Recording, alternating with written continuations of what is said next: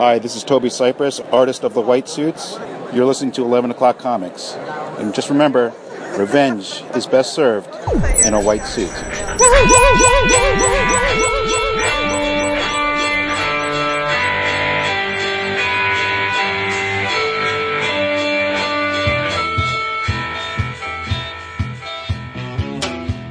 Yes.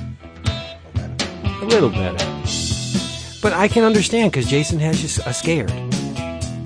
You're shaking. You're shaking a scared. That sounds like a Star Wars character name. Scared? No, shaking a scared. Oh, I, yes, I like it. Doesn't it? Yeah. Tell Jason there. The um, I don't know why we're going uh, so crazy looking for voicemails. Um, a voicemail number. We could just use. Uh, I'm pretty sure we all have Google Voice attached to our Gmail. We could just give. Uh, if you felt like giving that out. Do we? Yeah, I don't we know have a- what that is. I. I, I know we have a Google Voice thing, but the thing is, is that uh, can people just click a button? Like, can we see? Because if we use the other service, we can actually have a thing where people just go to our website and literally press a button and record, Oh. Wow, fancy. which would be nice, That would be very nice. right? Yeah. Get all I the like crazies that. back. But Serious. everybody has a phone in their hand. Well, you assume that our listeners in like Kuala Lumpur have phones? We have a listener I- in Kuala am. Lumpur. I, I Well, am. We must. That would be awesome to he- to hear that. You didn't like my slurping? I love it. Slurpy lip. Slurpy, Slippity slurp slurp. Oh, what a day! You had two trucks today, right? Yeah, I had two trucks today. You tired? I'm beat. I actually was looking for this was the carrot on my stick for for the day. I got to get Wow. through this because I'm going to be talking to my boys tonight. Oh, nice. Right. That's right. Yeah, see, Daps And back you say I'm vacacione. cold and distant. I just I'm not. I'm just busy. You're busy. All right. How was your trip, Boo? Poor on. The trip was uh, it. it was we we we had a good time. It was um, it was mellow. It was laid back. It was short, but I think it um, it worked out for for all involved because we spent a lot. We spent most of today just kind. We got home about ten o'clock last night, and then we had dinner. Smartest thing. uh, She she had the my wife had the bright idea of Friday, Friday night before we left Saturday morning, I made lasagna, threw it in the fridge. So this way I wasn't cooking when we got home last night, just heated that shit up and we had dinner. So Oh, you made Chicago pizza. I did. Yeah, I did. Just without nice big all that bucket of Chicago bread, pizza. Nice. Uh, Shit. And a little more ricotta. But it was, uh, so we, we didn't go to bed till like late. So we got up late today and then we just kind of cleaned up and unpacked and everything else. So we, it was nice to have that today. And then we still have the next few days before we have to go back to work instead of rushing on. Just like, you know, when we come back from a con, we don't, you know, it's Sunday night and we all have to be at work the next day and shit. It's just we need a little bit of time to ourselves before we have to What, go back to the usual crap. what did you call that cheese? Did you go, you almost said the name of a cheese? What did you call it? Uh, Ricotta. Okay, cooked. there you go. Well, what do you think I said? I thought you were going to say ricotta. I wasn't going to be like digitally, What the fuck? digitally That ric- ric- slap ric- you. ric- The Dude. ricotta cheese. Dude, I, I know Italians who say ricotta. Stop. You need to be ashamed. Are you like? Are they from like the the tiptoe of the boot or something? The heel? I don't. I don't. Where would you come from? We would say that, but um, I know where No, we but it come great. from. Well, go ahead. Why don't you tell us where we come from? I we come from eleven o'clock comics because that's where we are right now, episode four hundred and ninety four, my friends. And I am ricotta. No, I'm Vince B. Ricotta undata. You ricotta are. I am David A. Price. So cute. Right? Yep. Aw. Yes, you are, and I am Slade Wilson. Oh wow. Oh, How come? Oh, How come you Slade Wilson?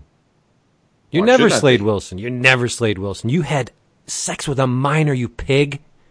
Hey, man, that's that Well- was I was retconned out, dog. unless Yeah. unless unless he's from the Arrow TV show, Slade. Mm.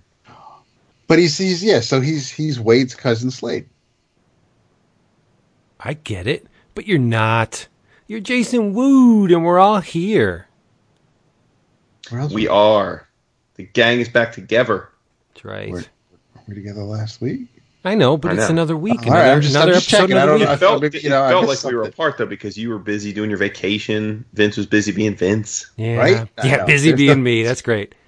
It's a shame I was driving because I couldn't get on the Slack and everything. But it was, uh, and I, you know what? I read almost nothing. Sadly, it was. Uh, Hey, I kind of wanted to, and then we kind of got hit with some news, which we're going to get into in a little while, and it really kind of um, took the wind out of my sails a little bit more than I kind of expected it to. But when I think about him, it's just, it's, yeah. So, please continue, Vince.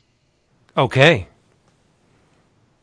You don't have to be at a loss for a segue to get cheap comics at discount comic books. Or, see, it's a loss, but it's a gain, right? Oh, cheap comics and graphic novels and assorted fandom bric-a-brac and everything else in the previous catalog at a massive discount. All you have to do is shimmy on over digitally to Discount Comic Book Service. That's dcbservice.com where you can get everything you want at a fraction of the cost, such as these specials are up and here they be from Image.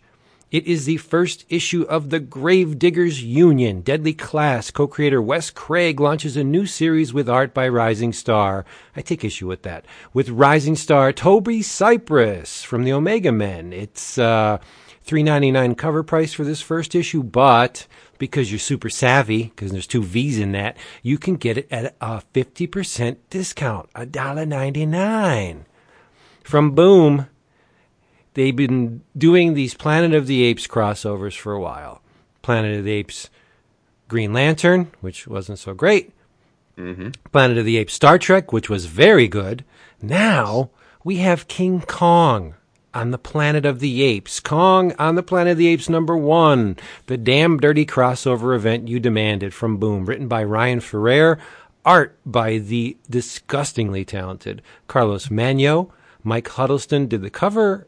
Three ninety nine cover price. Jason, how many bananas are they going to have to trade in to get this? I mean, a dollar ninety nine's worth. I don't know how much bananas cost. exactly a dollar ninety nine's worth of bananas, and bringing up the rear, it's my girl Minky Woodcock, the girl who handcuffed Houdini, uh, featuring a Robert McGinnis cover. Good lord, Titan Comics, written and drawn by Cynthia Von Buhler. Anybody? Uh, David Mack did a cover. There's a bunch of covers, and like I said, Robert McGinnis did one as well. Cover price three ninety nine. Your price $2.19. That's 45% off. DCBService.com. Do not mind late orders or order additions. You get your books all shipped up nice and safe and secure and sound and delivered right to your door. Knock, knock. It's my books. Oh my God. All of them books. Yeah, go there Go there or be square. or something. Anyone have any shout outs, any thank yous? Yes, yes, I do. But where the hell? That's so weird. I thought the the Valiant box came, and now I can't find it. But no, I have a um, I have a huge shout out uh, to um, to our boy Flippadip. Mm. Uh, my man surprised me with a um, with an awesome book, which I cannot wait to read. This was published by IDW. This is Lennon, the new not the Soviet Lenin, as in John, the New York years. Um, he he posted this on our eleven o'clock comics Facebook page uh, a couple weeks ago, and I did see it in the IDW section of previews a couple months ago. Uh, was not able to um, pull the trigger, and uh, but still wanted and and uh, was looking forward to to eventually getting it, picking it up at a con. Say so. Uh, it was waiting for me at uh, when I got home. Uh, I believe Friday, actually. Um, so I threw it in my bag to take with me to read, and of course, uh, flipped through it. I think exactly once, but uh, it looks absolutely amazing. It is. Uh, I'm going to butcher the hell out of these names. This story is by uh, Foenkinos, F O E N K I N O S. Uh, adaptation by Corbeyran. and that's all one word. Uh, illustration by Horn with an E. Uh, translated, lettered, and edited, and it's um, yeah, I'm not sure um, where this uh, it is. It's it's Foenkinos' mesmerizing story is adapted to graphic form by Corbeyran and Horne. So, um, yeah, I'm I'm looking forward to this, and uh, a wonderful coworker uh, gifted me with uh, the official Sasha Banks chain and legit boss, uh, huge ass, heavy charm that's attached to it. Uh, not quite as a gag gift, but yeah, he, he sent that my way too. But no, it's um, I I have uh, those. Thank you. So uh, thank you very much, gents. That is great. I have some shout outs and uh, as well. Um, let's see. First off, uh, a thank you to our buddy Josh Ginter, who um, was kind enough to do a kick ass domino commission for me. So, uh, and it came out wonderfully. So I thank him for that. Uh, a shout out to our buddy Julian Lytle, who, uh, for those that don't know, Julian for years uh, did a web comic called Ants, which was hilarious. Um, and he is now back doing it in a zine form. He was kind enough to send us a digital copy of the first issue. It's 20 pages, and it uh, has he has not lost his touch. Uh, for those wondering, Ants is uh, a, it's four young young uh, ants that uh, basically are uh, grown up in the hood. There's Traz, Track, Scud, and Fud, and it's basically them um, riffing on pop culture. Um, and it's uh, it's very well done. It's it's definitely great to see Julian back at it in a new form. So I'm, I haven't had a chance to catch up with him. He sent us the file. I so to find out more details as to um, I assume he's going to have copies available um, for purchase as well as probably at the cons he attends. But I do know from the back of the zine itself that uh, you can find all this uh, at uh, ants, A-N-T-S dot the Julian Lytle. So it's the Julian, J U L I A N L Y T L E dot com. So yeah, congrats to him and uh, thanks so much for for uh, for shouting us out.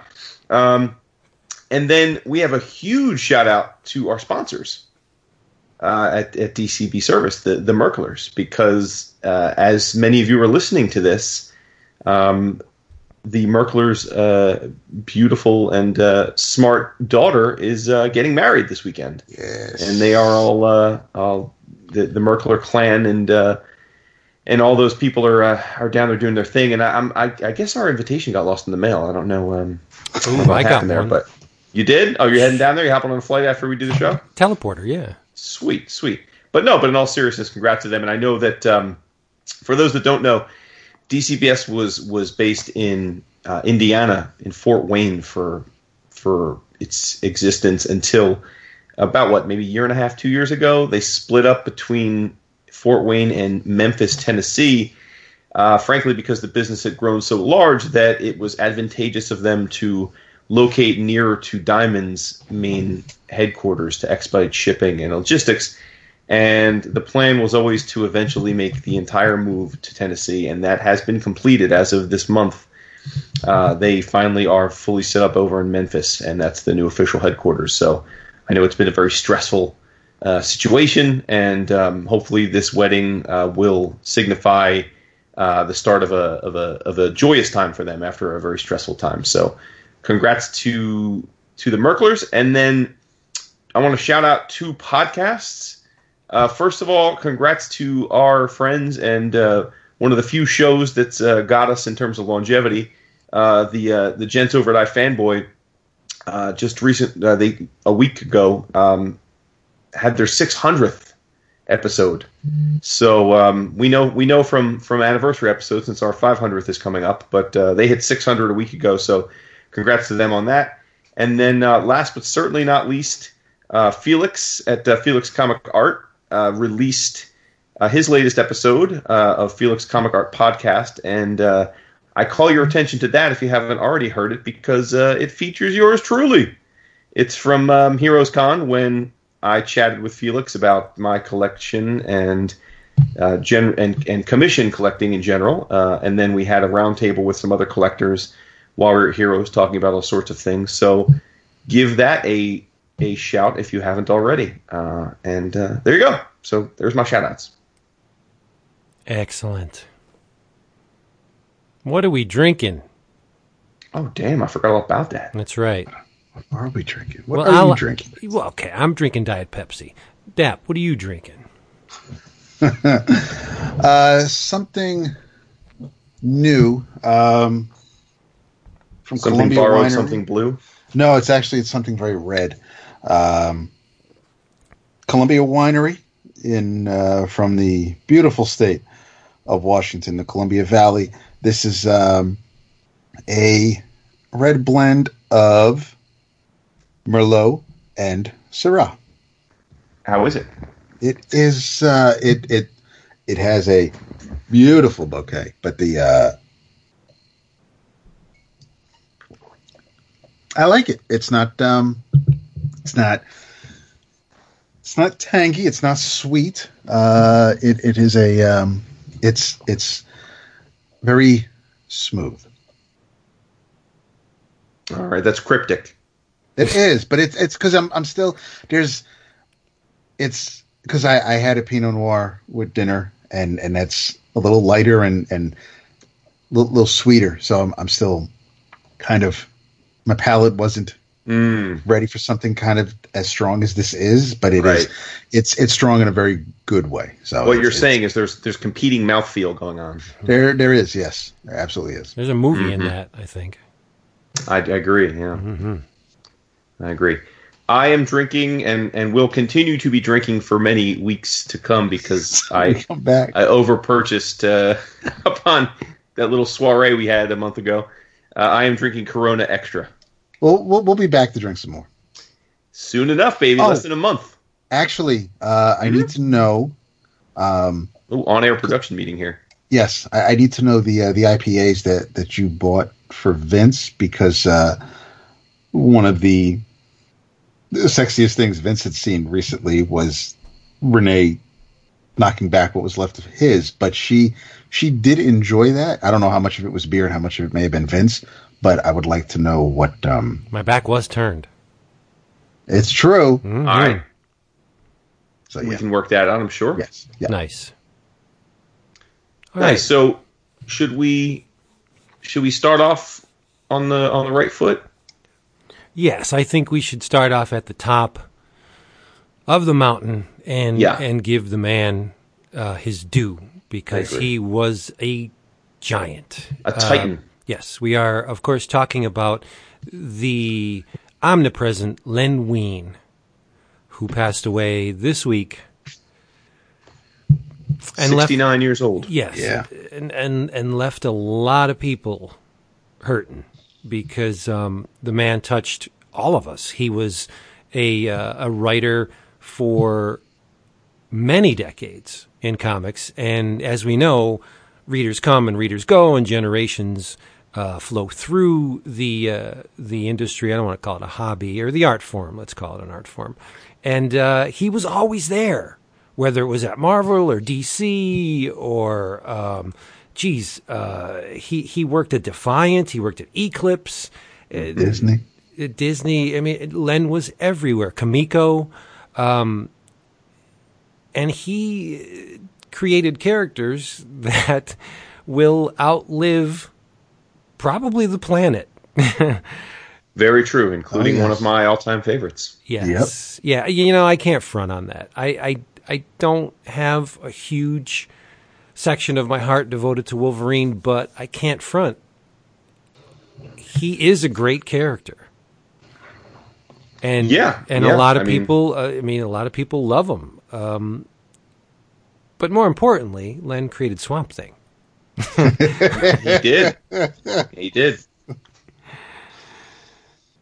And Storm and Nightcrawler and Colossus.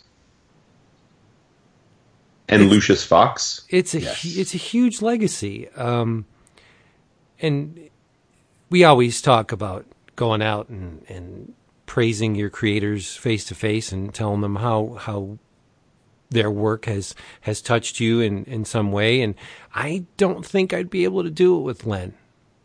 That would be one of the the few times when when my tongue would be tied because Is that right? well, there are so many things. I I mean, it's not just Swamp Thing. There's that awesome Hulk run. I mean, that Yeah. that impacted me to a huge amount when I was a kid. And not only for the Wolverine thing. I mean, it was just a great run. Len and Herb, it, it, it's fantastic. I think that is probably my favorite Hulk run until Planet Hulk. Right.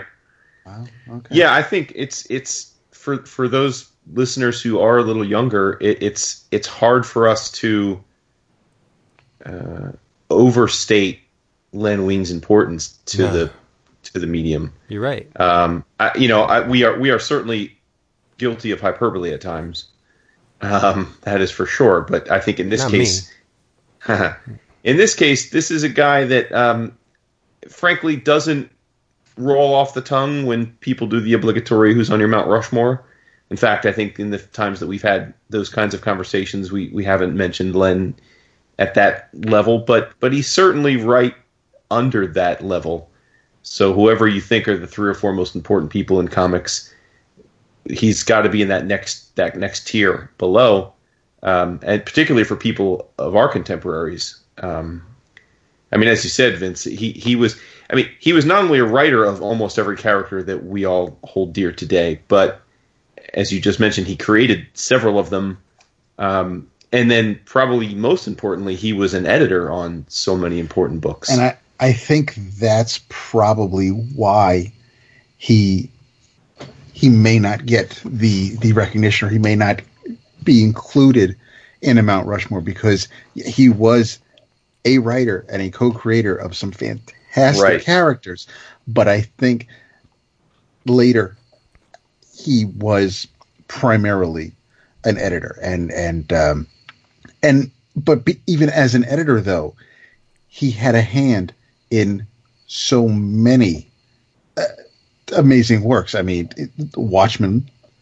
Uh, it, it's it- you know he he there was I was writing down some of the things that that I remember reading that I knew he had a hand in because of the credits on the cover, but you know when he came back to DC after he left DC, went to Marvel for a while, came back to DC, and and he he worked on he wrote Green Lantern with Dave Gibbons and and Mark Farmer on art.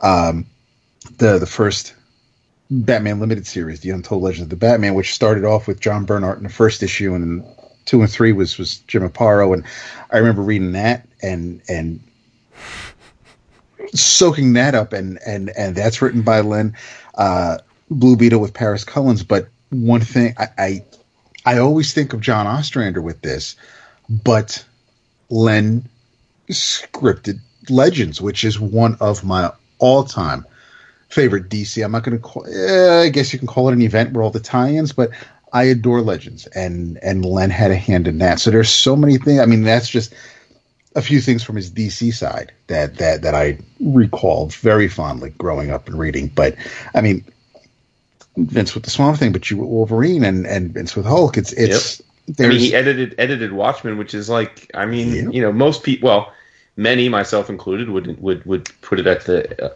at right at or near the top of the greatest comics ever written, and th- that wouldn't exist um, without him.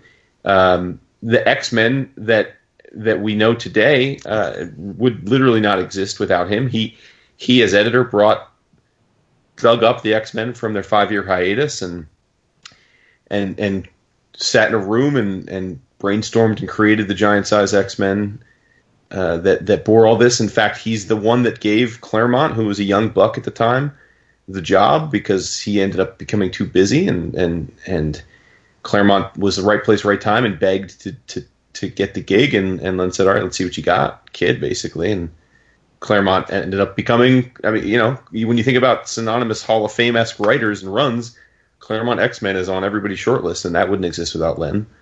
Um, and uh, he's also one of those guys that uh, it seems like um, no no contemporary had a bad thing to say about him. Right. Right? I mean, yeah, it, uh, there, yeah. there are lots of guys that were important in the industry that are not necessarily well liked by by different people um, or have beef. And I don't if if someone has beef with Len, I'm I don't recall. Right. So I've never encountered anything. yeah, Yeah, the I mean, only that- the only yeah. other person I can think of is anything like that would be Mike Wieringo, and mhm, neither. true. Yeah. It's so, so you know for, for And as much as I love Mike, Mike was nowhere near as influential in the industry. oh not at all Yeah. right right and and to as far as when it comes to someone getting uh, the recognition they deserve, um, Claremont, since you brought up the X Men, uh, has been quoted as saying that uh, the history of modern comics would be incredibly different if you took Len's contributions out of the mix. The fact he doesn't get credit for it half the time is disgraceful. We owe a lot of what we are, certainly on the X Men, uh, to Len and Dave Cockrum. Yeah, I mean, I think the saddest postscript to all of this, uh, his wife, uh, and I apologize, her name escapes me right now, but um, she is an attorney, and I was reading when Len passed. I was reading some things about. Uh, Christine Valada. thank you, Christine was talking about uh, Len, and um, I, I- the thing that really struck me was that um, Lucius Fox, who, for those that don't know, is um, a Batman, ca- well, a character from from Batman. He's he's an executive. I think he's played. You guys will tell me if I'm wrong here. I I, I haven't read many of his comics. I know more from the movies, but but he he was a, a right hand man at Wayne Enterprises, often either in some some type of leadership capacity, often right. Yeah. Some yeah, and uh, Len created him.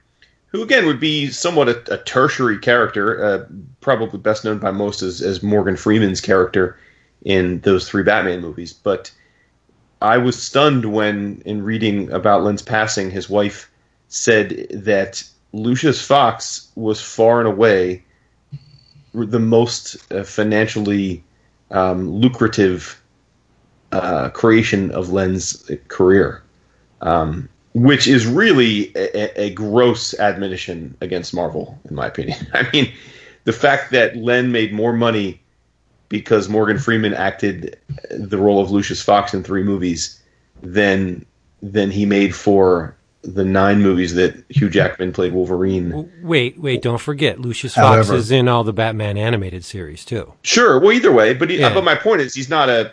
It, it, he's still a, a, a, a Yes, a- no, still a and- Right. tertiary. No, I know where you're going Right. with this. Right. Yeah, I mean, so the idea There's that- no Lucius that- Fox T-shirts, is what you're saying. Yeah, the Right. idea that, that that somehow that DC DC's rights and royalties are so much more advantageous that that you could create a, a background And- character and get more money than for creating a, one of the iconic characters. Um, and it's it, it that is sad to me. Um, but you know what was cool for Len again? It speaks to what a nice guy he was. He never bitched about it publicly. Like Len never. He didn't say it's not fair. He never. You know. He always said, "Look, I." He's not I, Mike um, Friedrich.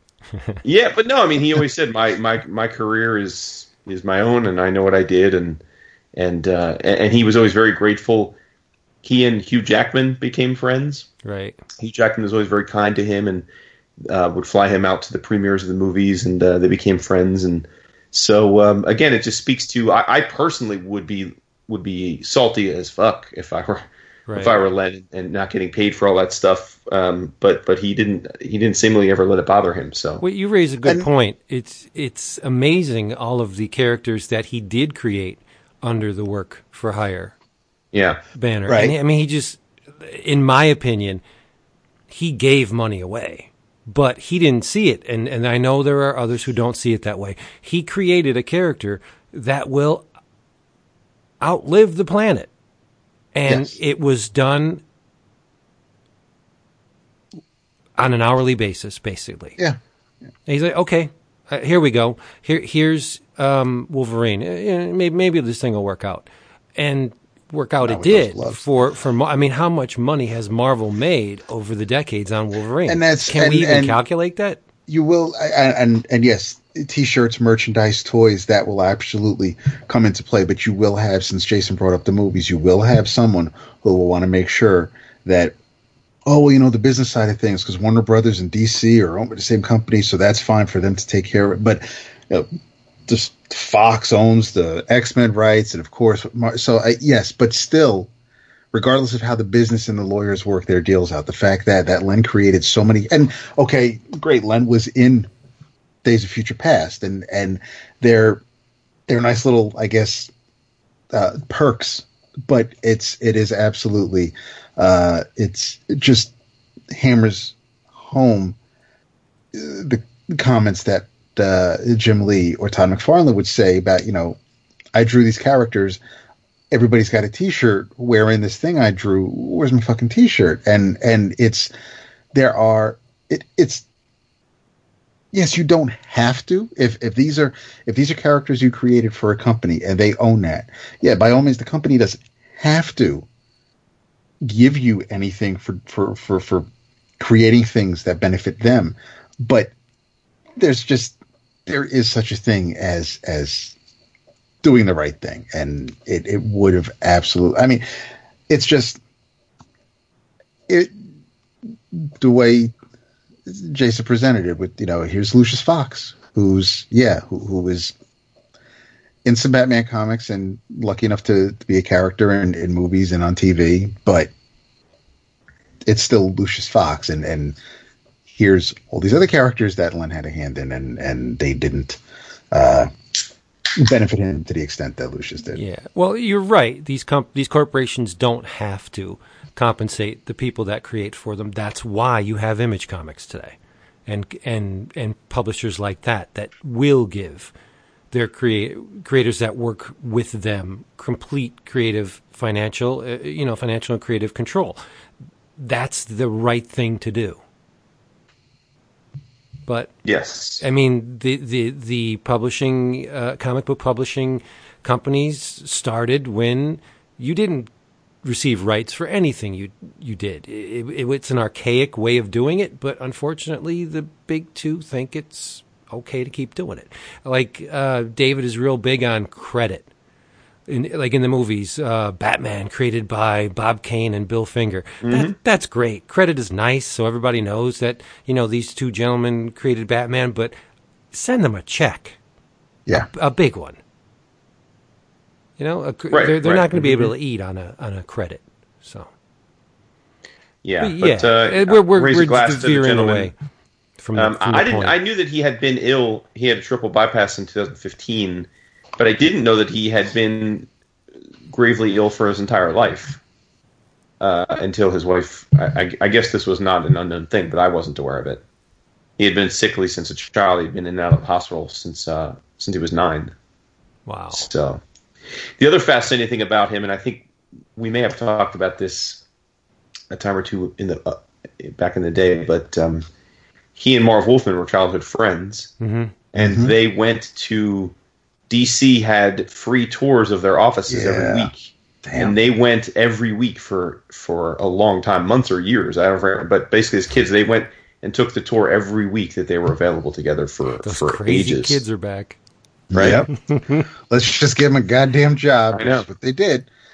Uh, there is, you know, and, and rereading uh, about Len, one thing that I know, especially the, the, the Justice League of America issue, but I need to uh, read this three part unofficial uh, crossover between Marvel and DC. Um, uh, okay, it was Englehart, Steve Englehart, Gerry Conway, Len Wein, uh, as well as uh, Glynis. Uh, let's see, it was it began in Amazing Adventures number six. The story continued in Justice League of America 103, and uh, concluded in Thor number 207. And the uh, I I probably didn't read the Thor issue. I know I read the Justice League of America issue. Each issue was standalone, but there was something going on in, each of them where it became a uh, a wink wink little crossover between the two companies. We need to dig those up. Yep, that's exactly what I'm thinking. if we were prepared, we would have done that for this episode, but that ain't You're us. absolutely right now. And Sure. why be Seat of the prepared? pants, folks. Uh, and he wrote two of my all-time favorite Spider-Man issues. Well, associated issues. He did uh, giant-size Spider-Man one and two. One is like one of my And why are favorite comics of all time, Be- just because I was at the perfect age. Giant Okay. giant-size Spider-Man one. Who's on the cover of that? Come on. Spider-Man. Yeah. And Fantastic Four. Giant-size Spider-Man number one. That's the one with Dracula. Ah, I wouldn't have guessed. It's amazing. Warriors of Plasm. He did a couple issues of that. Like the guy was everywhere. Airboy. Mm-hmm. Yeah, yeah. He uh, he wrote some episodes of uh, Ben Ten. Yeah, I mean, he spent a long time doing a lot of the cartoons, the '80s X Men cartoon, um, a bunch of others. So that was the, that was a big part of his career, uh, particularly in the late '80s, early '90s. Yep. Uh, What a um, career. Uh, I, I think it's safe to say that the majority of comic book creators since Kirby, they're all living in their in under his shadow. I think Len was was one of the few guys that stuck out. Now, when you when you look and and, it, and it's sad because he didn't he didn't it wasn't apparent that he stuck out because he like I said he was omnipresent. You read his stuff every month, many different characters. But now, as we do an overview of everything that he's done, who else? Uh, is there anybody that can compare to Wein? Like all the stuff that he did, all the characters he created, it's just insane. Yeah. There Yeah, are if if I I've talked about you know, my golden age is is just that that sweet spot late seventies early mid eighties. And you know the new Teen Titans is pretty much near the top of that list as as super highlights for me. And and Len was an editor on that. And and uh, he brought the idea.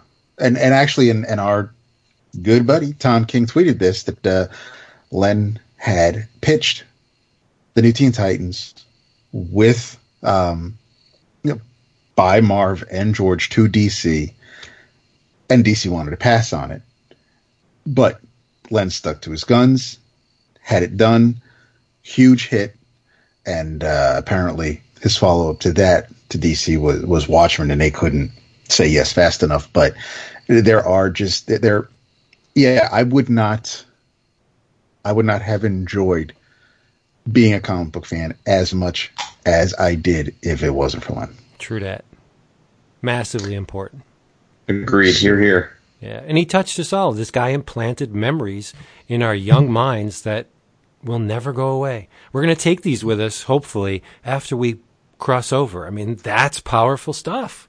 And he, he created this stuff from nothing, just from the, the, the basic power of creation. He made all this shit up, and it and mm-hmm. it and it leached into our brains, and it's there forever. Only in comics, right? Absolutely. Yep. So let's talk about some comics. All right, let's do it. What do you want to talk about? Well, I read a ton of stuff for this episode because that's I. I, I, I slacked. I slacked. You know, last episode didn't read all that much, but this one I said I got to step up. I read Staff's stuff. probably going to slack. So That's okay. I read stuff from a plethora of publishers. I'm testing out the pop filter. Yeah. David, did you read Divinity Number Zero? Uh, actually, you know what? I opened up. I found the Valiant box. I opened it up, and and that is uh, right underneath Secret Weapons number three. I did not read it yet. I'm I'm flipping through it right now, though. Okay, but I will not spoil it. A praise of this uh, magnitude will not spoil the issue. It was written by Matt Kindt, illustrated by Renato Guedes. Looking quite different, actually. Yes. Um, in essence, the issue is nothing more than an Abrams eye view of the major players in the Valiant universe. It's a primer for anyone that's interested in Valiant and hasn't read any of their books. They've been doing this for a couple months now, and um, they're they're laying out all the big guns in the Valiant universe. Abram kind of he's he's afraid that the end of Divinity three really screwed up the Valiant universe. That there's a butterfly And- effect going on. Yeah, and I, I realized as I'm flipping through this, I didn't fi- because of the all the tie-ins. I haven't finished Divinity three yet. Ah, okay. Well, it's because you're reading Valiant now and it's not all in Russian. You know that something happened at the end of Divinity 3 that kind of set things right again. That's all I'm going to say. It's it's it's it's obvious, right? It, it's Yeah. not it's not the Stalin verse anymore. Um, but he- there's a couple of things that are existing in the timeline now that shouldn't be and he's worried. Um, most notably, the Red Guard are still around, and they should have been erased from the timeline, but they're not. So he's like, "Oh, let me go check on everybody else and see if anything else is different." So um, he visits all the members of the Red Guard, and he, he has little talks with them. But then he shadows Bloodshot and Harada and Colin King and Aric, and they all kind of perceive his presence, like which is weird because Abram is almost a god. If he doesn't want you to notice his presence, you shouldn't really be able to know he's there. But of course, Ninjak knows, like automatically, because he's Ninjak, right? He's a ninja. He's going to know you're there. And um, some of them greet him pleasantly, like Colin is like, "What's up, buddy? Hey, how you doing?" right? But What's up, fam? he goes to uh, the planet where uh, Aric is uh, traipsing around, and he wants nothing to do with him. He's like, "Go back home. I don't need you. Get the fuck out of here." And and and, and Abram's like, "But dude, you you don't have the armor." He's like, "I don't need you. Get the hell out of here." Um, and there's a bunch of surprises, and uh, and I'll I'll leave it to to the reader to discover them. But this issue visually is quite possibly the most accomplished book that Valiant has ever published. Valiant 2.0. The new Valiant. The the visuals are just astounding. Dap, can you back me up on this? Yeah, I am. Uh, I am quite impressed with the uh, Yeah. with the art in this issue. Each panel is- is, fully painted. Yeah, it's lush. Ex- It's, um, exquisite. and uh, Getty's color sense, wow. There's a panel where Bloodshot is kicking the shit out of out of people, and there's a greenish, creamy top lit, but it's underlit by red. It is just a gorgeous, gorgeous page. Like it's amazing. I, I'm not one for original art, and I hazard to guess how much this would actually Yeah. cost. Um, But I would fork over some serious dough for this art. It, it is that good. Any of these on the wall would be an attention getter. Jason, if you put one of these pages on your wall in the, in the hallway going down and the, the art Yeah. walk, nobody would look at anything else. Mm. I, I, I'm, I am. It, it is hyperbole, but I was just astounded at just how next level this issue is. Each each one of these panels could be a cover. It's it's that good. And I was and it's a zero issue, which kind of makes me happy and then it just scares me a little bit because most people do they read zero issues any these days? Um, I don't know. It, it seems like an afterthought, right? yeah. like oh you know uh, zero issue great i got to read this but i mean this is a worthwhile zero issue to read especially if you are not well versed in the valiant universe it's like i said it's the major players you're not going to get faith in this well, even though she's major they, there's a there's a handful of valiant big guns and they're all covered in this. Bloodshot harada ninjak and X-O Manowar they're they're all in here. And um, there is a preview in the back for the next big thing at Valiant, which is Eternity. And Trevor Hairsine illustrates it. And oof, it does not look like anything set in the Valiant universe. It looks crazy. It actually looks like something out of 2000 AD. Mm-hmm. Which is a good thing. I mean, if you're going to switch it up, it's candy color. There's a little bit of Jim Starlin in here too. Dap, can you can you co-sign that? Look at that double page spread in the back. let's see. There's giant fingers coming up out of the ground. Yeah, yeah, Yeah, the, especially the, Eter- uh, the Eternity art is some next level, uh, like like Moebius level stuff. It's crazy. And Yeah, especially the, uh, helmet head with the eye. That that I love screams that. I love to it. me. It's a little bit Morrison, but yeah, I love it. and the the the the the color scheme, very very pastels. It's sick. Dig it. Yeah, it's sick. But again, it just, in my mind, reinforces my belief that um, say what you will about the characters and the storylines. I happen to love them all. But um, as far as the eyes go, nobody's touching Valiant. Well, I'll tell you what, Vince. Yes. It's a beautiful segue because it is. as of today, the 2017 11 O'Clockers ballot is up and running. So, for anyone, yourself included, that wants to memorialize your love for Valiant or anyone else, you can go to tinyurl.com slash 11 o'clock comics and it will bring you to our Google ballot. And it is set up as it was last year, where you can answer any question you feel like.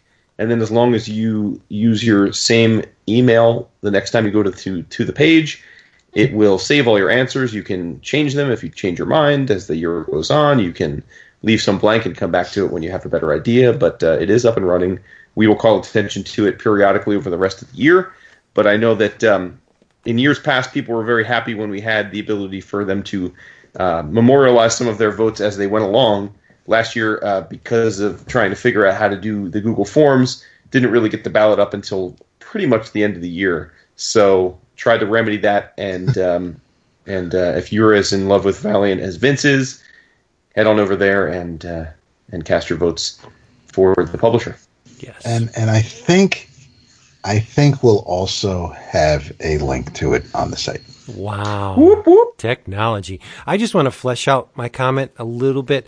I, I'm talking on a consistent basis. Yes, Marvel Yes. Marvel has guys like Nick Bradshaw who's banging it every time that pencil touches the paper, and DC has um, Greg Capullo and just a, a host of great artists. But pound for pound, on a consistent basis, as a, a unified line of books, Valiant eclipses both Marvel and DC. That Marvel and DC has their ups and they have a lot of their downs on a monthly basis. There's really no downs at Valiant. All the artists are just fantastic.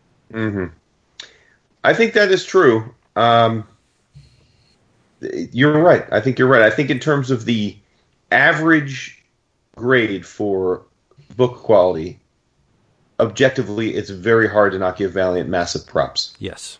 Thank you. because there's no fluff. No. and writing and art. There's no fluff. Um, it, it is their hit rate is incredible, and I have to say every time I jump back into the Valiant, I constantly want to want to give myself a hundred lashes for not keeping current with it because not only is it worth the praise, but we also get the books on the free. So there's no excuse to not be up to Right, date. right. And Um, if, if you've been paying attention, the past couple of years, it's really the only company I stuck with. It's true. Yep. Now, Vince, I have a little something for David this week and a little something for you. Eee, I love it. And this is a perfect segue because I too read a Valiant Zero issue this week. hmm. Wow, what else came out? Ninjak, Oh, I didn't read it. which is my first question for you both. Okay. Why is it that of all of the things Valiant does, you all seem to have the least love for Ninjak? That's not true. It may be no, true. yeah, that's not true. No, It- it's it's- well, Be- uh, can I explain why why I have? Yeah, I'm asking. Mhm. he's a little bit too much Batman for me. Colin King is pretty flawless. He he Oh, rare okay. he rarely fails. Yeah, he's got he that attitude, always yeah. has a plan. Mm-hmm. Um, he is involved in cosmic shit. Uh, again, he has no superpowers. He's just a supremely trained human being who is skilled in many different combat techniques. He's a he's a Captain America level tactician. Mm-hmm. He he's he he has contingency plans for everything. He he's too perfect. Okay. And he, and he's involved in cosmic level shit in the Valiant universe that would destroy a, a regular human being. Mm-hmm. There, he is he is instrumental in the uh, end of Divinity Three, and he should not have been. That's all. Well, considering how Divinity Three started off with them going through the ninja alphabet, I mean, I, I guess it kind of makes sense that that K would um, wrap things up or be involved in, in yeah. the end of it. I, I think I'm I'm kind of in in a similar boat. It's with everything about Valiant. Uh, they're all either extremely powerful uh, or displaced Visigoths. It's What's that? there's just or or immortals, and everybody everybody in the universe is special on beyond a a the human level. But yes, here's and instead of it being like an everyman, it, it's dude who is just basically a very much like a, a Batman or a T'Challa or, or, or Slade Wilson, and and it's it's just yeah.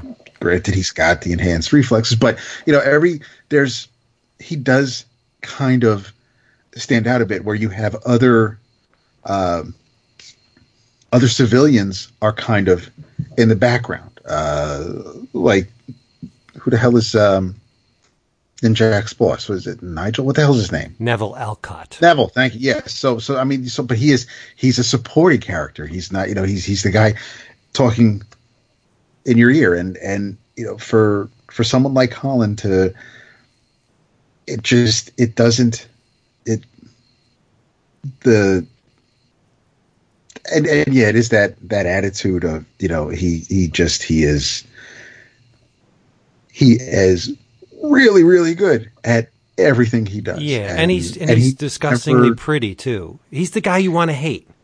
He's Roger Moore, basically. Yeah. Yes. Yeah. Without without the gay. Is, he absolutely is. Yes. Dude. I'm hey. sorry. without the what? Without, without the, the, what? Without the gay. oh, come on, son. sorry. Oh, oh, nice. But no, I I don't dislike Ninjak. I just he's the the he's just the character I read last. Uh, Matt Kindt's right. been doing a great job on the book. So has Francis Portela been the artist during it as well? Mm, he may have done a couple, but uh, okay. that's one of the things about the Ninjak ongoing. The artists, uh, it fluctuates. Yeah. Yeah. I only ask because Ninjak Zero is by Kindt with Portella pencils, and it's beautiful. Yeah. Um, no surprise, but but uh, but the the new on this is basically the the transition to the new ongoing Ninja K, mm-hmm. um, which is by Christos Gage and Tomas Giorello. Um, I don't know. So um, I'm I, I, will full disclosure. I, I, my personal experience with Christos Gage versus Matt Kindt is, you know, right. Again, I don't. I don't think Christos is a, a, bad writer per se, but but but Kindt is is one of the best in the biz. So that that that concerns me a bit. I think that's a bit of a step down potentially. But Giorello's art is something something. So, um, but yeah, I mean, the zero issue was what you would expect of a zero issue. Uh, it is essentially just a reframing of where the character's been and where he's heading in the new book. Um, it's essentially an origin story, and, and I have no basis to judge whether it's been changed much or not. Um, from from prior, I don't know if they've changed his history or not. I mean, this is just telling you, I guess, and I don't know that that's all that that that important, but but it just makes the point of how he was, you know, British a British spy that was trained in in uh, the art of ninjutsu um, after his love, who was also his trainer, was killed, mm-hmm. and that um, she's become, I guess, somehow or another, she comes back to life a lot, and that yep. she's both both his lover and his enemy. Yep. Uh, Kona is that her name? Kona. Um, Roku. so yeah, I, so I don't I don't know. I mean, I don't know. Again, I don't know much about the character beyond uh, the few times I've seen him in the uh, the team books that that we've read.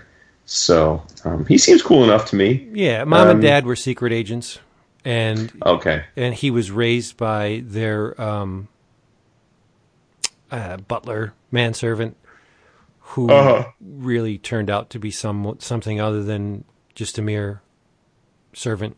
And uh, he's got, like Batman, he's got parent issues, and uh, and he's he's great. He's that's the problem. He's great.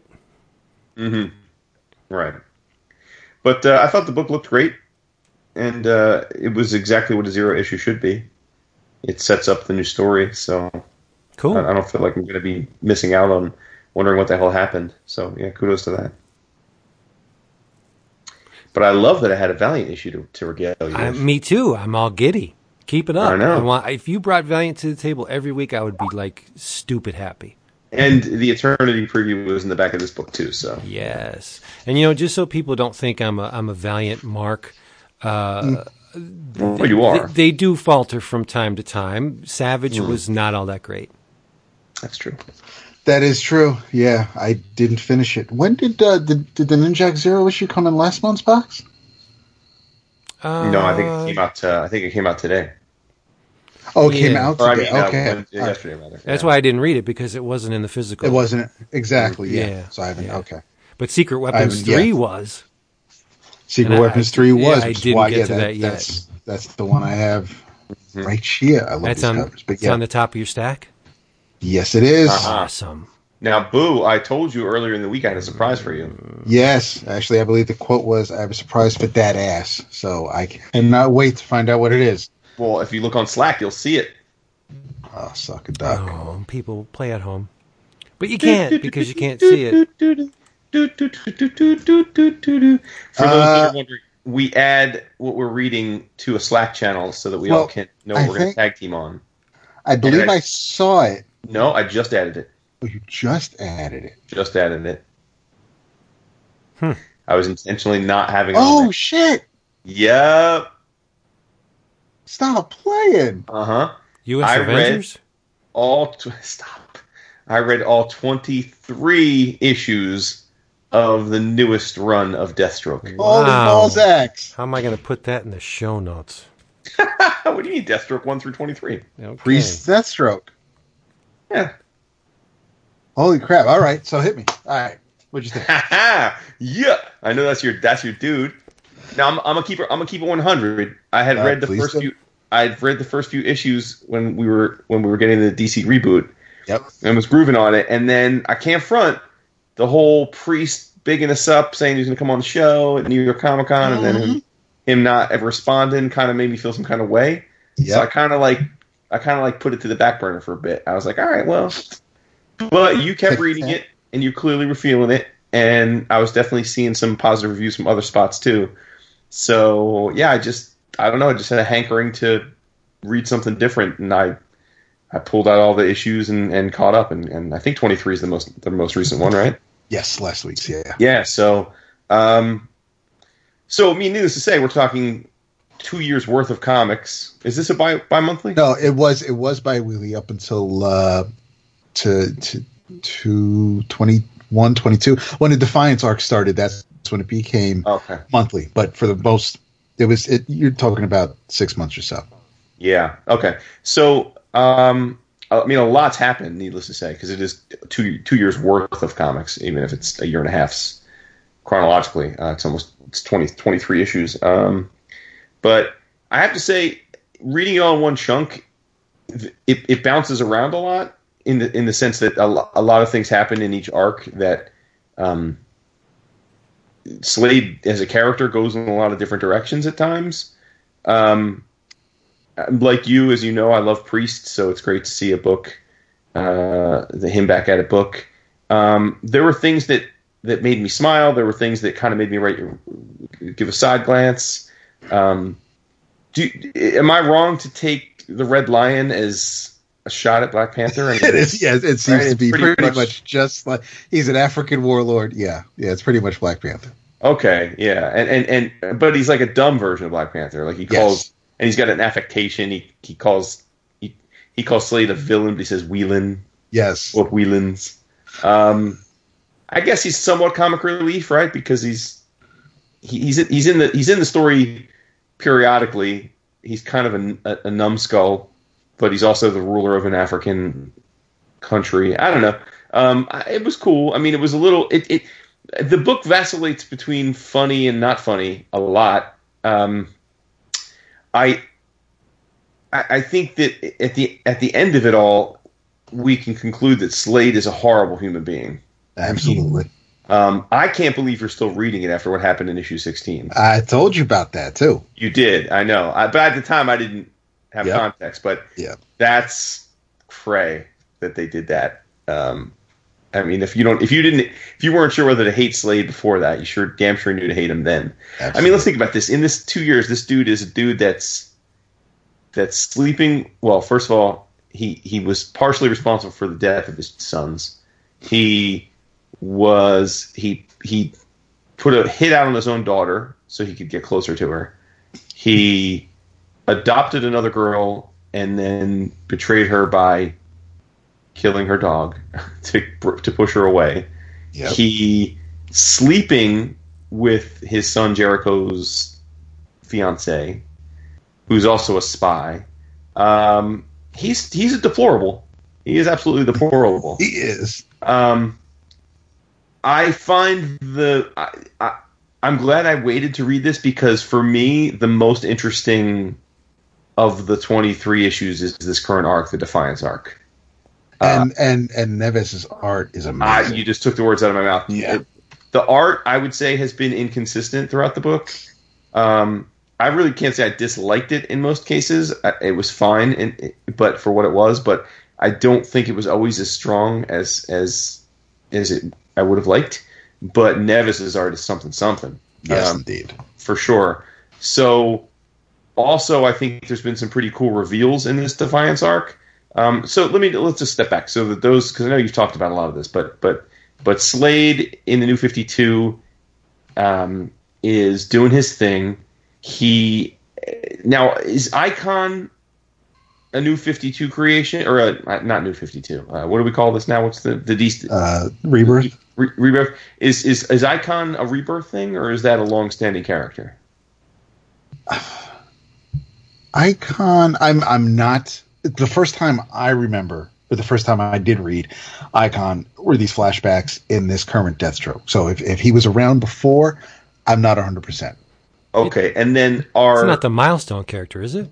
no no it's a it's a it's a it's a professor that created a gravity field suit that is now Deathstroke's main suit but there's also a version that he donned himself and is a quasi hero uh, and then he something happens to him and then Jericho ends up taking over the suit and becomes essentially icon but uh, um, that's why I'm asking I I, I wasn't Uh, it looks like his first appearance is uh, the um, that issue of uh, of Deathstroke, Deathstroke Okay. number two. All right, so yeah, so Deathstroke is doing his thing. He's a, he's a, a mercenary and an assassin for hire. He's got his uh, his homeboy. Uh, what's his name? Uh, Dap. Uh, his, his Oh, right- Wintergreen. Wintergreen. He's got Wintergreen. Um, they're they're they're crewing up, doing their thing.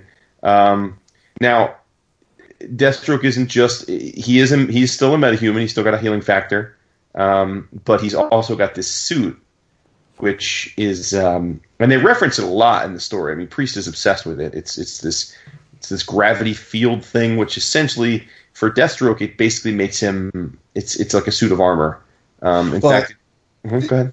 the um, if Priest likes talking up this suit, it's because and Vince loves this. It's because I kind of knocked it a little bit, only for Priest to make sure he said that he designed the suit. That's his Right, I remember. So yeah, I remember. he uh, if if he if he does love the suit, it's because it's his baby. Yeah, uh, and the suit at one point Superman is punching Deathstroke, and the suit is blocking the the impact. So it's a hella overpowered suit, um, for sure. Um, and and this is really a story. The the twenty the twenty three issues is really a story about Slade in his very twisted way reconnecting with his family. I think that's the overarching thing. Now, again, this is not when you think about a dad uh, reconnecting with his family. You think about, hey, sorry, I've been working too much. Let's go on a vacation together. Um, for Slade, that's that takes the form of, hey, I'm going to put a hit on on you, and then we're going to we're going to quote unquote go to Gotham to figure out who's got a hit on you when I really know all along, and I'm going to have a boyfriend that you fall in love with, talking about Rose that secretly works for me, and is I know the mom, and it, it's just he's he's just constantly manipulating everybody around him to the point where it's just impossible for anything to think he's genuine. Um, he just is purely he's manipulative. He's incapable of not being manipulative. Um, Jericho is a sick fuck in this.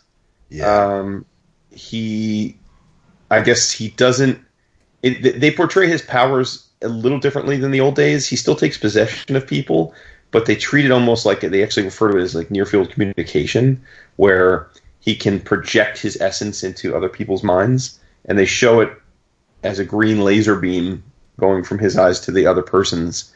But effectively, it's the same type of powers he's always had. Um, he also is a mute, but he can speak to people through a technology that lets them hear him. Um, so, in essence, it's a technology MacGuffin for telepathy. Um, and he's bisexual, I guess. Um, he's having an affair with with with the doctor, With Dr. Icon, the yeah. icon, yeah. Um, and yet he also has a beautiful fiancee. And at one point, the doctor threatens to out him because he doesn't think it's he, he doesn't think Jer- Jericho's being true to to himself, and so Jericho kills him, or or well tries to kill him. He depowers the guy's suit as he's in as he's hovering in flight, and he comes crashing down. Um, and Doctor Arkan doesn't in fact die, but he's he's comatose for much of of this run. Uh, so Jericho's got some issues, but largely other than that, he's portrayed in a heroic bent. Uh, Outside of him doing that one thing, he's largely heroic in the stories. Rose is probably as much the main character of this run as Slade is. She's been trying to find herself as well. Uh, she reconnects with her mother. She is part. Um, her mom is Chinese, and so she reconnects with that side of her family. In a bit, she drops the Ravager name and just becomes known as the Rose.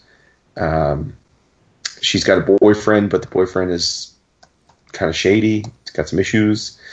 Um, she's got the love hate thing going on with Slade. Um, and then there are there are arcs and adventures, and, and at one point there there's a, a two issue Denys Cowan run that takes place in Chicago with uh, the where- creeper, Vince. yeah, Nice. the creepers in it, where some some moms are fed up with their kids being hurt, so they hire Deathstroke to take out the killer because the justice system isn't isn't isn't providing them justice. Um, but it's not actually Deathstroke. It's a it's a gentleman who's donning a Deathstroke costume, and so Slade goes goes to Chicago to intervene, and the creeper shows up as as as David suggested, and it was great to see Denys Cowan art for sure. For a lot of the run, Larry Hama does breakdowns Yep. on the book with various finishers. Um, I don't know who you thought was the best of the bunch, Dap, but I I had a preference for the Mark Morales inks myself. Oh, absolutely. Yeah, especially on the um on the the Bennett pencils. Uh Pagulayan wasn't too bad, but I Yeah, think um I, I I think I Bennett and Priest have worked well together. They they they worked on Captain America and the Falcon. They they seem to have I if there's any sort of language barrier between the two, it doesn't look like it exists on the page. Um but those were some clean lines and that's that, that that's probably if if you like the Bennett stuff, then you will absolutely love the Dion um Diogenes Yeah, uh, Neves, Neves works yeah. because they they they they're very similar, but but Neves just does some it, it's it's little extra special. Yeah, yeah. And there's just a lot of betrayal. There's some soap opera stuff. I mean, Jericho is still being threatened with being outed to his fiance for sleeping with with Icon and having a gay relationship, and she's sleeping with Slade, which is super hella shady.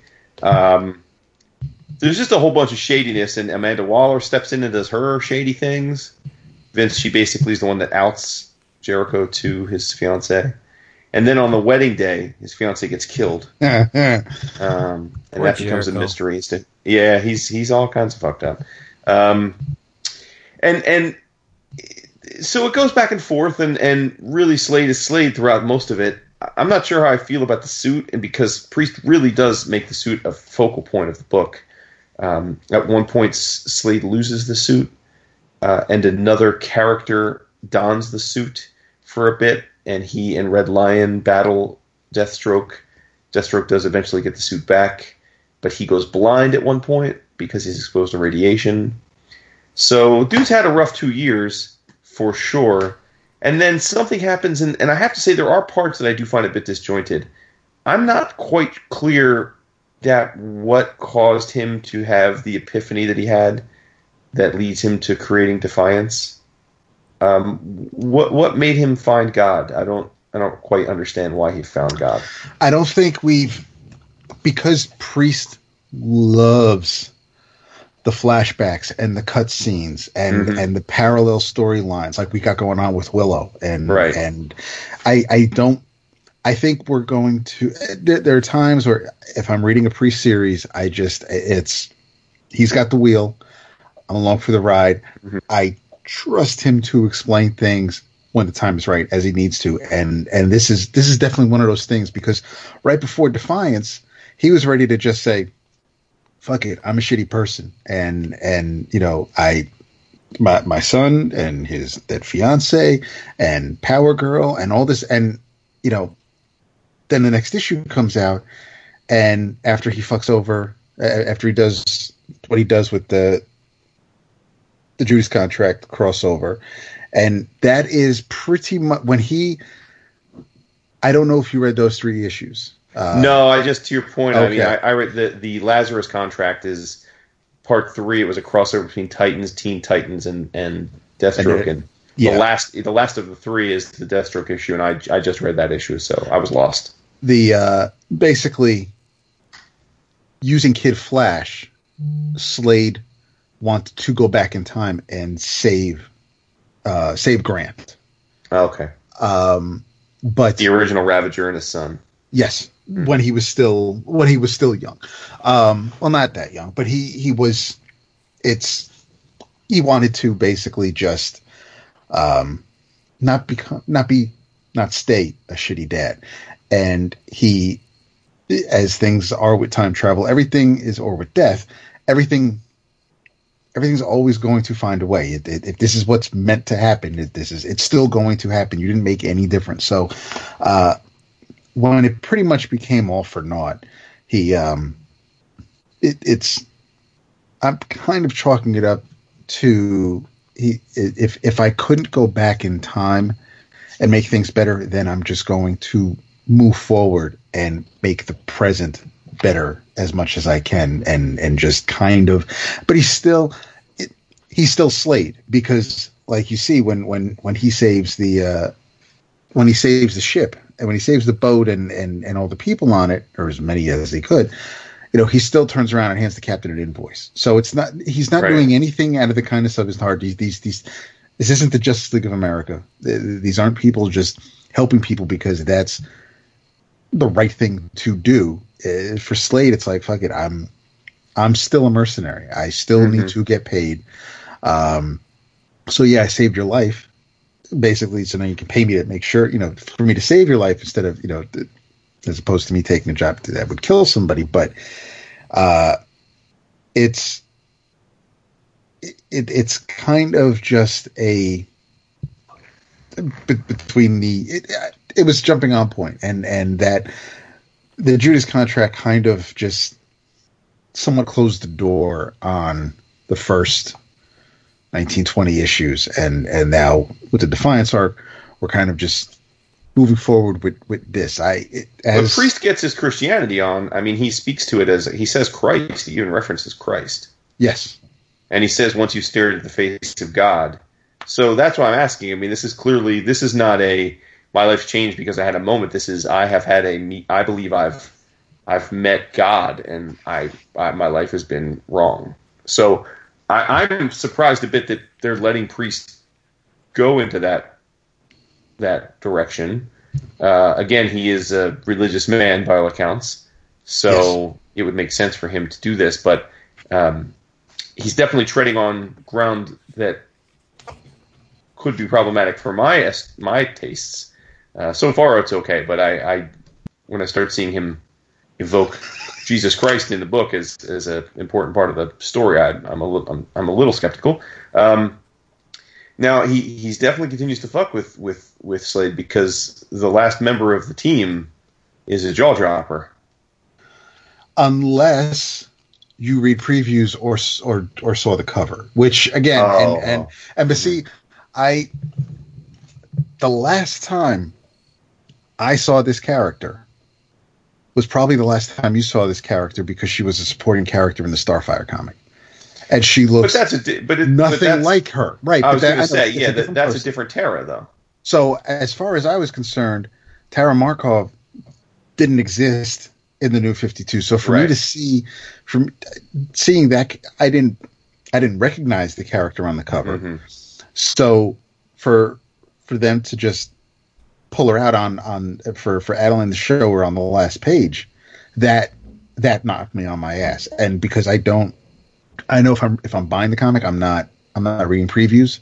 But when I pointed out, you know, I can't believe what just happened on the last issue, the last page of that right. recent issue.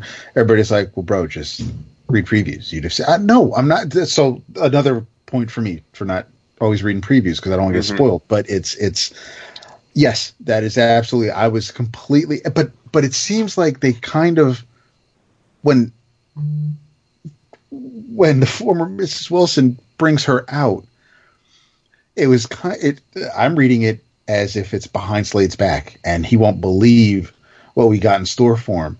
But then the next issue, they're they're, they're doing practice runs and doing drills, and and everybody's doing their thing, and it's like, and she's right there, and I'm like, I thought this was supposed to be like a big, and I right, I just that's one of those things where I'm like, okay, is is is Priest fucking with me, or is he just is is this going to come back as a flashback later on where it'll kind of make sense. Yeah, well, that's what I say. I think objectively, Priest has some gaps in in the the the book be, because I do think his love affair with the flashbacks. I don't know that it's been perfectly executed, um, but but it's still cool. I I think the team is cool. This Defiance team is is Deathstroke, Rose, Power Girl, who I know very little about, but same here. But, um, from my I get from what I can gather, she's been a part of the Teen Titans in recent iterations. Uh, Jericho, Kid Flash, which is the the surprise hook, and then Terra. So a um, lot of drama. Essentially, all of Slade's living kids, and then Kid Flash, and then the kid that he used to bang. so, um, so it's definitely He's basically quite... DC's Wolverine. So the the yeah. the uh, it's and and as of right now, um, because of Slade's changing of his ways, uh, the society are are after him. That is, and and uh, so basically, all the other mercenaries and assassins are going to be gunning for him. And part of me thinks that he, being Deathstroke, kind of knew that was coming and maybe he's hoping the kids will help keep him alive. Will will will, will help join him in his fight. I, uh-huh. It's just it's there's every time Priest introduces something else, it it kind of just makes me think where else we might be because there's not it is there is you cannot take Slade Wilson. You can't take Deathstroke at face value. Right. There's always ulterior motives. Hear what he says exactly. Right. So, uh, if if Priest is putting the words in his mouth and is pulling the strings, then then I my mind has to be working in in double and triple overtime because I, I cannot just read an issue and be like, okay, so that's what happened, and and you know then go pull out an issue of something else. It's it, I there's everything that happens on the page there, there there's it's layered so you kind of for me deathstroke is one of the densest uh dc books they put out right now only because you're i'm getting a lot more on the page than just what i see on the page Right. So is Adeline also something that's in his past, or is this new Oh. to the? oh no no no that is adeline is is the if we're going way way back she is the she was she was a commanding officer in the army and slade was smitten and uh, then he ended up joining into the experimental program which was basically trying to dc's captain america they they, they gave him Right. super serum and uh, that gave him the enhanced reflexes and everything um, but he uh, he the um, once he and Adeline had had children, um, she did not know that he was dressing up and going out. He was a mercenary known as Deathstroke the Terminator. When that that ended up coming home to her doorstep, and somebody knew who Deathstroke was and knew Slade Wilson had children, and had a knife, which is just like the the rebirth stuff. Someone someone showed up at the house, put a knife to Joseph's throat. Slade thought he could beat the would be killer, uh, and in trying to take him out, the knife nicked Joseph's throat and and ended up causing him to lose his voice. Once Adeline found out that a my husband is a mercenary assassin and he endangered my child she shot him but his his reflexes saved his life and he, and she's the reason why he has no eye Right, but I'm saying so that's all in his. That that's that is all new. that that's, that's yeah, not no, new. that- no no that, that that's not Okay. a rebirth or a priest thing that's because that is established in this rebirth directly as well. Same thing. They're together. She discovers he's a mercenary. Joseph's throat's cut, and the older son has run away from home, which then leads him to joining Hive, which leads to his death, or so they think. And then she shoots him in the back of the head and, and takes out his eye. Yeah. Right. Okay, so that's not new. no What about her being married to the general? That is that that i believe is new i That I, know- like a lot. yeah because yeah. Slade rolls up to their house and Homeboy's just watching TV with a beer, like, you again? Yeah, Can't you not? like, bruh, thought we were gonna. I thought we talked about this. Wintergreen has always been uh, his boy, and Mm-hmm. and she has always confided in Wintergreen. He's Wintergreen has always cared for her. Um, Does he I- need the suit? Do you find uh, do you find the suit a little off putting? the the black and white one. No, the yeah. the super suit. I mean, like, Yeah, no, I'm not. I I I miss. You know, I'm just. That's just me. I miss the Buccaneer boots. I miss the old mask with the. which he dons when when he loses the when he suit. right puts exactly. the I Buccaneer was, costume back on to go fight. I was the giddy to back. see that again. Right. Um, no, because he was always he was for me. It it was his skills. He didn't need aside from the enhancements that that that the experiment gave him. He didn't he didn't need you know a, a superpowered suit. He didn't need a the shield or anything like that. He was he was great with weapons. He was kind of like Taskmaster. He was great with weapons, and he was quick and he could Right. heal quickly. And and I didn't you know it's like Captain America wearing you know uh, an enhanced outfit. It's like it just I I preferred. I mean it it works depending on. I mean if he's going up against Superman, then yeah, it it it'd be nice to have a little extra something to use to his advantage. But I I kind of prefer him a little bit uh, less techy. hmm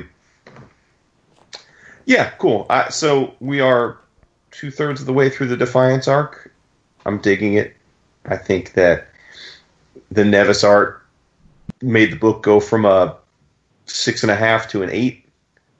So I hope he sticks with it for a while. I I do like the character of Deathstroke quite a bit. I think he's super cool. And definitely part of my inspiration for catching up has been catching up on Arrow, the TV show, with Holden. So we're two thirds of the way through season two, and um, we're just a few issues past the big reveal of Deathstroke being Deathstroke and alive with the gray with the gray hair. So that's cool. Um, so yeah, yeah, I, I uh, Priest can still write. He's not Yeah. very good at answering emails, but he can still write. No. Yeah, it is. it's one of those, and I think uh, You know we're going to see him in New York, and he's going to dap us up again, right? Oh, I hope so. I'll have the pictures to prove it. Um, and then we'll try it out again for another few months and rather rinse repeat. But the uh, the the um, I do believe Vince liked Deathstroke. Deathstroke. Vince, I thought you liked Deathstroke. I do.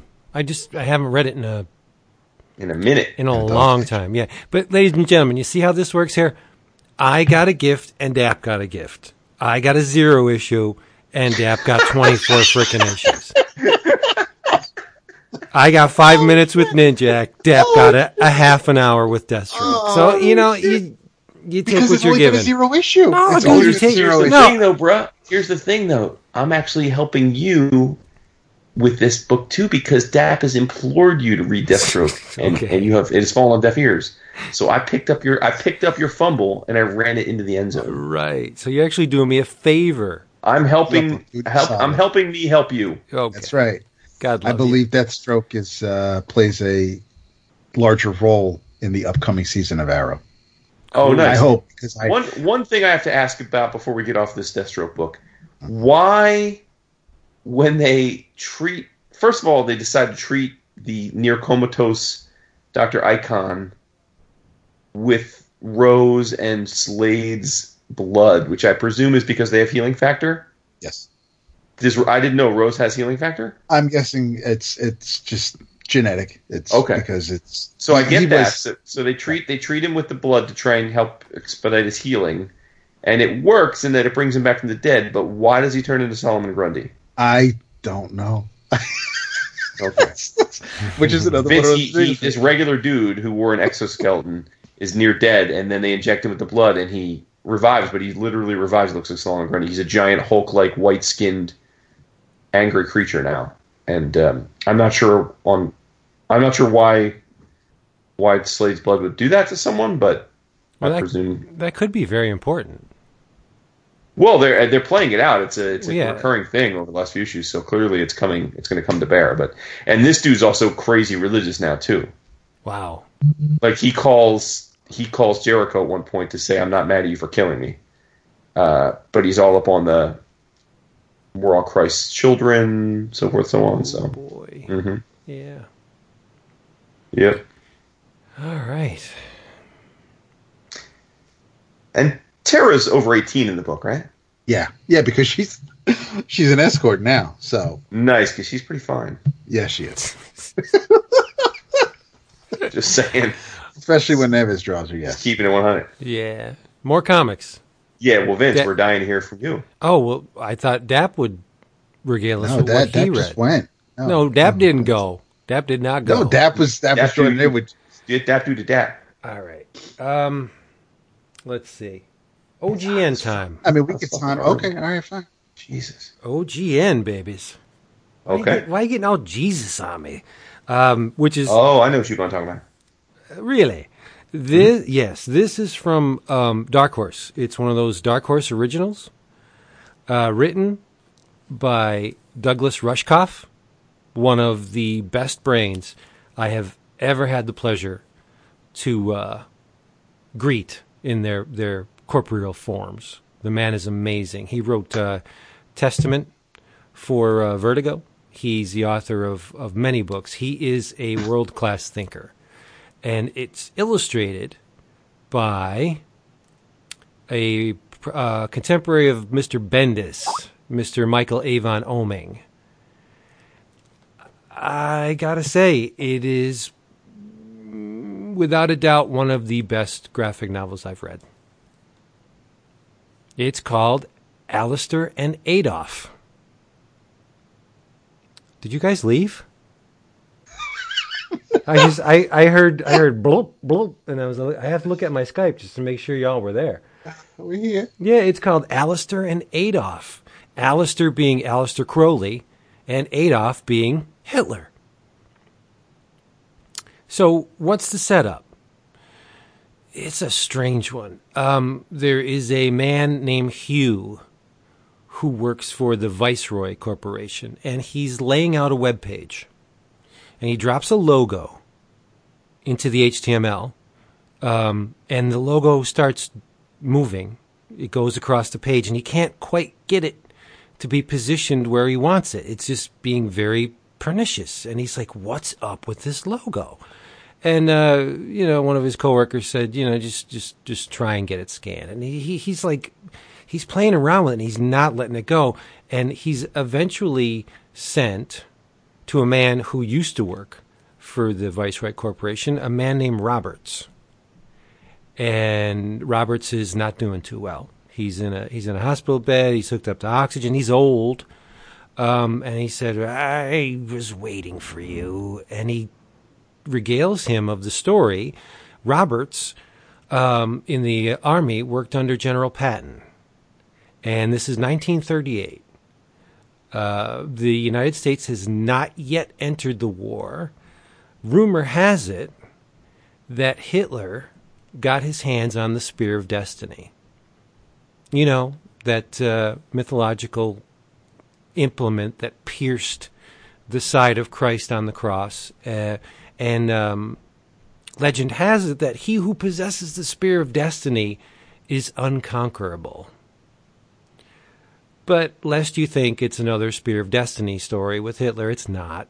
Um, the uh, they they send Roberts over to Europe to enlist the aid of Aleister Crowley uh, to defeat Hitler mentally and spiritually. Now, what the hell could Aleister Crowley have to do with with defeating Hitler? Um, this is where the book may not hit um, the mark with every reader because it gets very dark. Um, Hitler has an occult bureau, and Rudolf Hess is a member. And the swastika that the, the Germans have appropriated is a sigil, a magical sigil.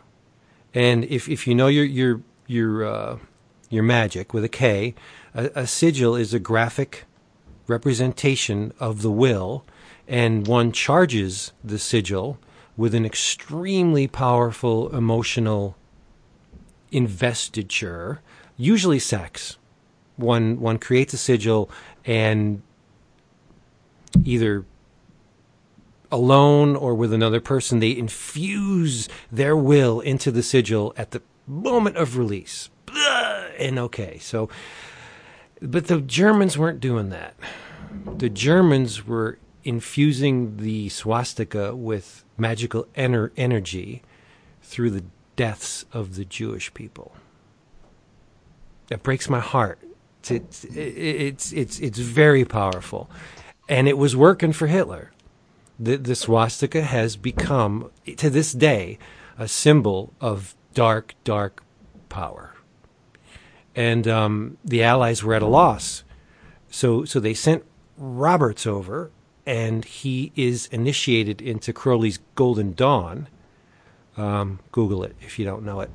Um, to hopefully convince Crowley to come up with something to counter the unbelievable power of of the the swastika, and um, Crowley has a beautiful uh, woman in his charge uh, named Daphne, and of course Roberts falls for Daphne, and and he's initiated into the Golden Dawn. And the book, um, if this turns you off, uh, is infused with a ton of sex, a ton of sex, and to see Avon Oeming draw naked bodies and everything, you would think, okay, it's the guy from Powers, so the figures are going to look blocky, uh, like uh, Silent Invasion.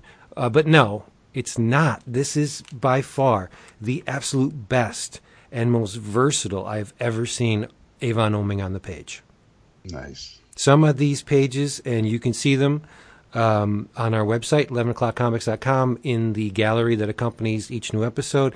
They are gorgeous pages. Um, not only does Oming do the the beautiful um, line work for which he's noted, but I mean it's it's more it's a more organic approach than usual. But he's using ink washes as well. I mean this is astounding stuff. Um, so so Roberts weasels his way in, and uh, there are there's an appearance, a couple appearances in the book by Ian Fleming. Yes, that Ian, Ian Fleming. Uh, Winston Churchill plays a part, albeit off camera, and uh, you know, they, the the Allies get their hands on Rudolf Hess, and and um, through uh, Crowley's um, badgering slash torturing and and drugs, they get him to to fess up. Yeah, it's we're we're we're doing the dark arts and and that's a sigil and he he lays it all out. So like Crowley's like shit okay I need something to turn the tide. What can I possibly do? I need a sigil. And and a lot of the book g- gets into um, Crowley's magic and and and sigils and uh, eventually one is discovered and I won't say how it is discovered but it's both uh, a hand gesture that becomes a graphic representation of something else, and it's eventually used as the logo for this Viceroy Corporation. And it's also, well, I, I won't say that, but it there, there's a nefarious use of the the logo that comes after the war, but during the war, it actually the the the, the sigil actually turns the tide.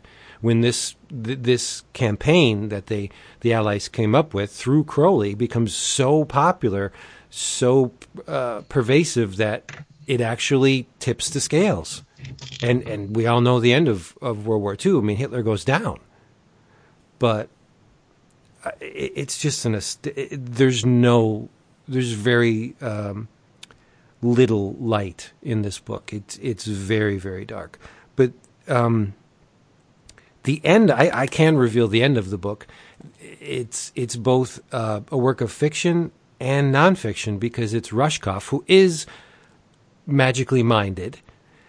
He makes the reader aware that sigils are everywhere um, the the one of the last pages, uh, Hugh is running through Times Square, and he's surrounded by logos that are not logos; they're sigils.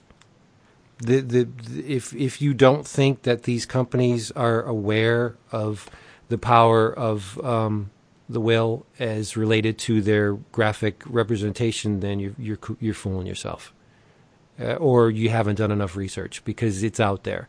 And Rushkoff makes the reader aware of that. It's it's it's like Len Wein. It's omnipresent. This kind of stuff. But man, it, it you know it just took my breath away. This thing is so well done. Um, if you have no background in magic, you will after you read this. It's it's both a uh, you know a primer on on certain magical ways of thought um, and it, I love it because it paints Crowley not as the villain that he's he's most commonly known as, like the great beast, but as the the, the forward thinker that he was.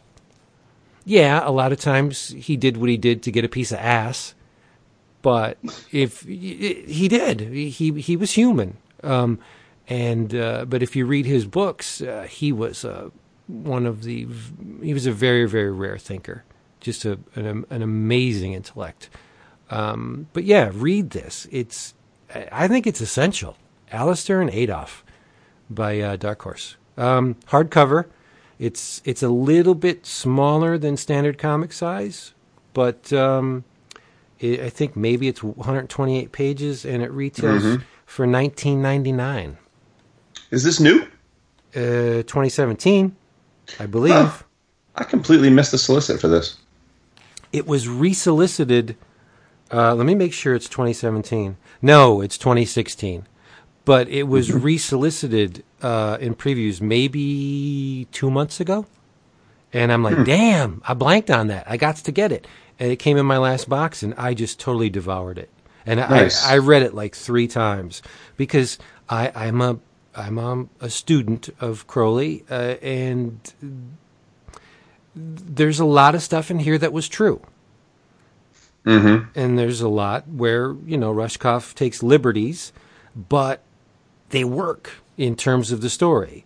Like, I don't believe Crowley had a, a, a woman named Daphne who looked like this that, uh, you know, um, well, I can't say that because it would spoil part of the, the story. But it's it's all here. It's and it's it's great. The layouts are just phenomenal, and and you see the logo that Hugh's playing with in the beginning, and uh, Roberts is like, "Do you know where that thing came from?"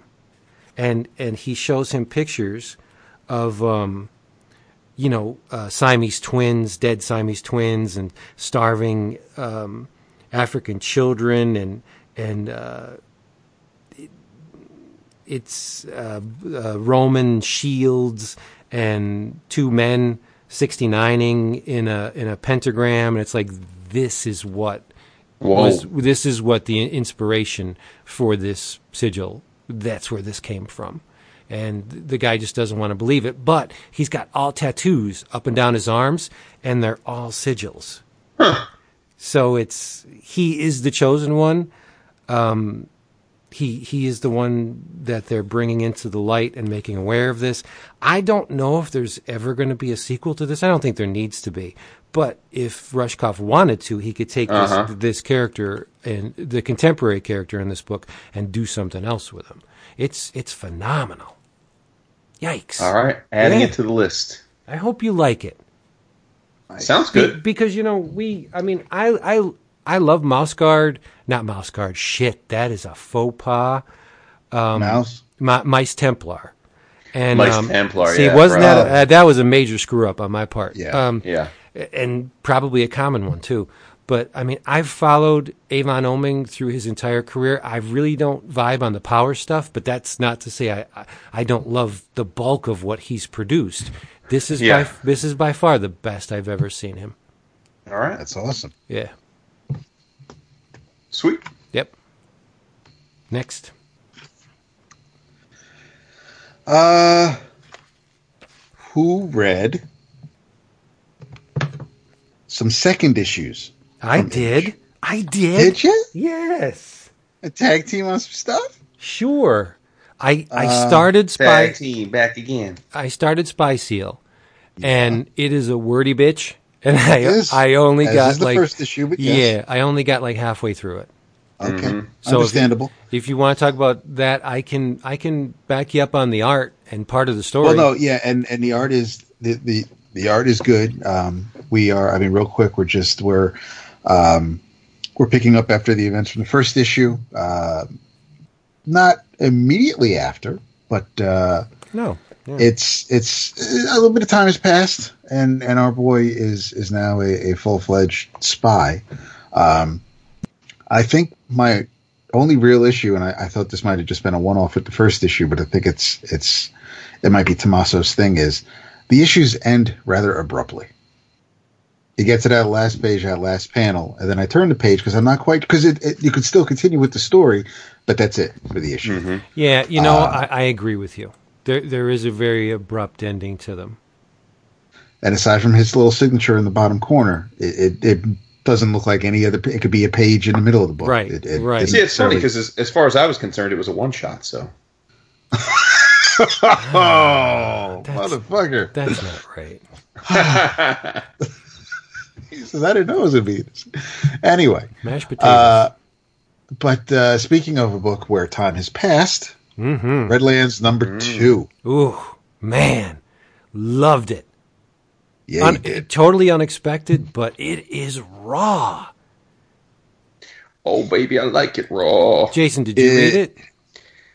Um, no, it's literally next on my list. Oh, okay. literally. Literally, Literally. Scotty. Um,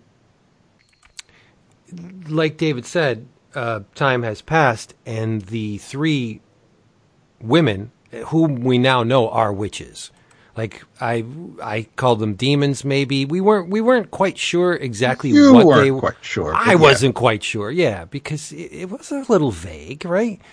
um, they are in fact witches, and uh, a lot of time has passed since 1977, the events of the first issue. They are now in control of Redlands, Florida. They, they remember all those cops that they ousted from the the police station. Well, they have taken their places. Alice, uh, Bridget, and Roe, the three witches, are now the law in Redlands, Florida, which is really convenient for them because as the law, they can smooth over any kind of murder that may happen. Um, and and that's a that's exactly what happened. Like there there's a a, a subplot. Go, well, it's the main plot. There's a serial killer on the loose uh, called Red Brant, and he's he's um, he's very artistic because not only does he kill, but he uses the victim's blood to create art. And the cool thing about this issue, one of the cool things, in the back, we get to see examples, not just one, but like full page, four of them. Full page, was it four or five? I don't know. Uh, full page examples of Redbrandt's art. And they're all just red smears on on canvas, but they're they're done. There's a different approach to each one, and they're you could tell them apart. I, I thought they were cool. Um, so Redbrandt is taking the blood of his victims, making art, and and it, people are starting to become very concerned, and, and it's like, well, what are you going to do about this Redbrandt uh, killer? But so that's going on in the forefront. In the in the a little bit in the background, there's um, something called feast day, and feast day requires a sacrifice. So there's there's one section in the in the issue where this um, girl named Cheryl. She's a, she's a cheerleader, and it, it takes place out of the high school. And the, I guess because the, the serial killer is is so much in everyone's mind, like kids are getting escorted places. They they don't they don't just let these kids you know walk home from school or go after the game go to the the, the malt shop if there's still such things. They, they they are there are people that see them home, and and the person that was uh, originally going to see Cheryl home is Principal Cody, and he's a he's a scumbag. He's a vile redneck fuck. Yes, because Cheryl is what fifteen. All right, I just read it. Good. and uh, Cheryl's concerned with her boyfriend who's in college that you know he wants to have sex. Oh and- well, yeah, well, quote, yeah, okay. yeah, and um, His door's always open. And and Principal Cody uses that as a, a door to maybe get in Cheryl's pants, and he's really in her face. In walks Alice, one of the witches, and puts Principal Cody in his place, and the reader thinks that okay, wow, She's this the heroine. this Alice isn't so bad. You know, she's Right. pretty pretty damn cool. But she um, allow, uh, offers to escort the girl home because her parents are, are away and mom's doing this and dad's never home and blah blah blah. And you know, I think she says something about her brother being somewhere else if if memory serves. But the, the point I'm trying to make is Alice does not take Cheryl home. She brings her to the sacrifice, and they kill her, and the witches bathe in her blood and have sex. And I did not expect that. Interesting. You didn't think it was telegraphed? No, she hmm. comes to help. She's why? Why would she? Yeah, get- but but but they but even like the crime happens and then their their forensic assistant is like, oh, it's all good. We we figured out who did it, so you can you can enjoy feast day. And then they're like, oh yeah, they're like, what a way to start off feast day. And then and then it just seemed like, and then they are her walking in the the the scene that that, that Vanessa draws of, of of of them walking the two together and talking about her being a virgin. And I'm thinking, oh Yeah. boy, Yep. I'm thinking, Especially that bottom panel. yeah, she's about to she's about to get got. Yep. no, but Now I didn't uh, expect the sapphic love in the blood, which was a nice little addendum. Yeah, Yes. it's it and it's it's very explicit because when uh, Redbrandt um, kills three victims in effigy, uh, they're they're they're um, young girls who resemble Alice, Bridget, and Roe, and he he trusses them up on the ground. They're completely naked. I mean, you could see everything, and um, Jason, when when the the the uh, medical examiner, they don't know who. They, don't solve the case. It's and he says this is very important. He, there's there's traces of of alchemy and magic in the. No, no, so- no. But then he says the good news is we ID'd the girls. The link to no family investigation. Oh yeah, they know who the girls. things. They know who the girls Yeah, are. yeah. But, right. Um, and uh, now where was I going with that? Oh no, I uh, Alice has some kind of power that over people where you can't help but confess to her. Did you notice that when when the, the girls when Cheryl's talking to her, she's like, I don't know why I'm babbling at the mouth. I mean, I don't even I don't Mm, I even pick up on that. I don't even know you. And they mention somewhere else in the issue where you go talk to her because that's your thing. Ah, okay. Cool. You know, so I- I'm I'm guessing that people are humans, mortals are unable to hide secrets from Alice. Mm-hmm. Because she just lays it all out. Mom and dad aren't home. I'm all by myself. Um, Yeah. I needs to get home, you know, and, and Alice is just all right. But I, I swear I did not expect her to be the, the sacrificial lamb. Yeah, so we, we do not choose our abilities, Alice. They choose us. Perhaps you enjoy listening to others, and that's that. That's what Roe uh, says to Alice on her way out. So yeah, no, I think I, I think you're onto something, Vince. Yeah. But I, another, just, I'm so glad that I'm buying these in paper because I'm guessing, I'm hoping that those paintings and the, uh, the accompanying page with the, the scrawl handwriting on there, I'm, I'm, I'm hoping that those aren't going to appear in the, in the trade. Cause I, I want, think they will. I want people to buy these issues. These are, this is a really, it, it, it was gut wrenching. Like when they, when I saw the, the, the, the candles and I'm like, what is going on? And you see Cheryl all naked, trussed up like a, like a pig. And, and then the, it switches to the three witches just completely red and they're getting it on. It's nuts. Mm-hmm. It is. Vanessa, her art here is fantastic. It, it's Vanessa's definitely become someone where I I don't think she's comfortable drawing uh, licensed comics. I I have not found. No, oh, I'm not saying there is, I'm- but I'm saying I, I, I had found her work on things like Scarlet Witch to not in any way captivate me in the way that her own stuff has captivated me. Um, and so it's I think this is this is right up her this is right up her alley. This is her wheelhouse. So she needs to stick with this kind of thing. Yeah, I really like her stuff. The uh, that that hit series, I believe it's from Boom. I got to get on that because I I've seen some of the art and it's just amazing. Yeah, I think that she looks great in that. I think the story's writing is a little leaves a little something to be desired, but I think she looks fantastic in it. Yeah, yeah. And there's two, there are two volumes, but uh, um, another cool thing about this issue, this Red Brant serial killer seems to know um, that the witches are in fact witches and they're immortal. Right. And he also knows about someone called Zuzu, to to whom the the uh, witches owe a debt. So he knows a lot. Maybe he's a um, another practitioner, or um, maybe the uh, his murders are, are like like the witches. Maybe his murders are rituals as well. I mean, who knows? But there's one thing I, I'm a little unclear on. The last sequence in the book where um, you see the body in the boat. What is going on there? It's a man. Uh, Are we to assume that that is Red Redbrandt and someone got to him? No, I don't think so. Well, then who is it? Because you see, th- there's a little cabin um, by what looks like a lake or a you know whatever a body of water, and Right. it's someone called Laurent is talking to Bridget, and he's like, "Oh, happy feast day! Call me when you get this."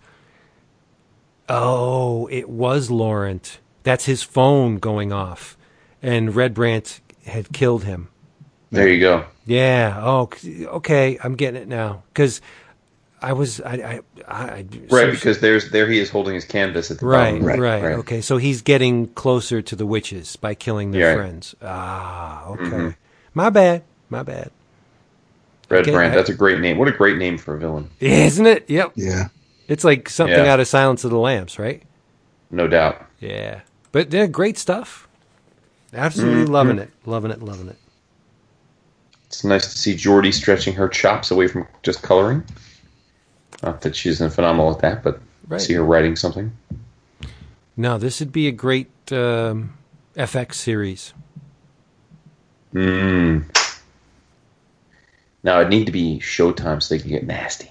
okay Yeah, that's true. Speaking of FX series, though, um, Whoa. there was something that almost happened that would have made Ephraim the best fucking character on TV had he. oh he doesn't kill his Oh, son I'm way behind, dog.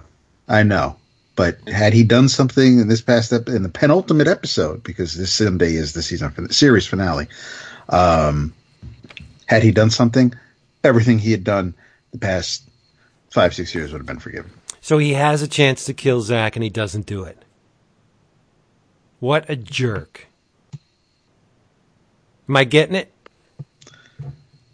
Come on, you could tell me. Don't tell him if he's getting it. No. I'm, I'm 'Cause getting he's telling it. me too.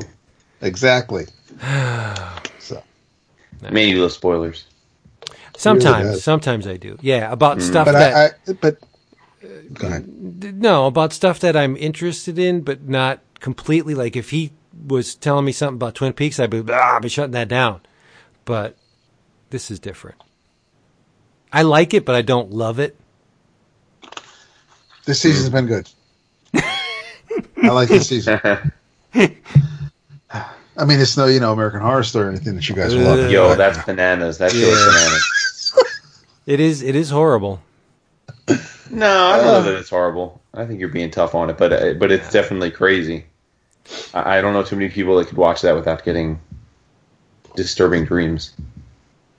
But the the sides are are both amped up to a By dis- design, though. Of course. I know to a stir- disturbing degree. Like, yeah, I don't like him, but I don't think Trump is the Antichrist. You know, and I also don't think that the liberal agenda is that crybaby. You know, it- they, they, they make the Sarah Paulson's character is is if you, I think this series, no matter what side of the fence you're on, you're going to find something to enjoy. Like, look at this whiny liberal bitch. You know what I mean? It, they they just make her such a crybaby. And on Right. the other side, the the kid, I, I never can remember his name. He's so despicable, and he spouts is. and he spouts the rhetoric in total line with what's going on. Like, uh, I guess like the left could look at him as like that's what's wrong with everything. So, I, I mm-hmm. mean, they're stacking the deck in their favor on both sides. It doesn't work for me. I don't know. Mm. I do like the clowns though. The clowns are really terrifying The triple face cr- clown is my favorite. with the with the with the dildo noses. Yes, I love him. Oof. Mm-hmm. But It's it's frightening. Y'all, how do you, y'all nervous about um, Blade Runner twenty forty nine? I, I don't see why it needs to be made. But whatever. Uh, yeah, same here. Well, of course, but I mean that's why I'm saying you're nervous about it. It's it's it's.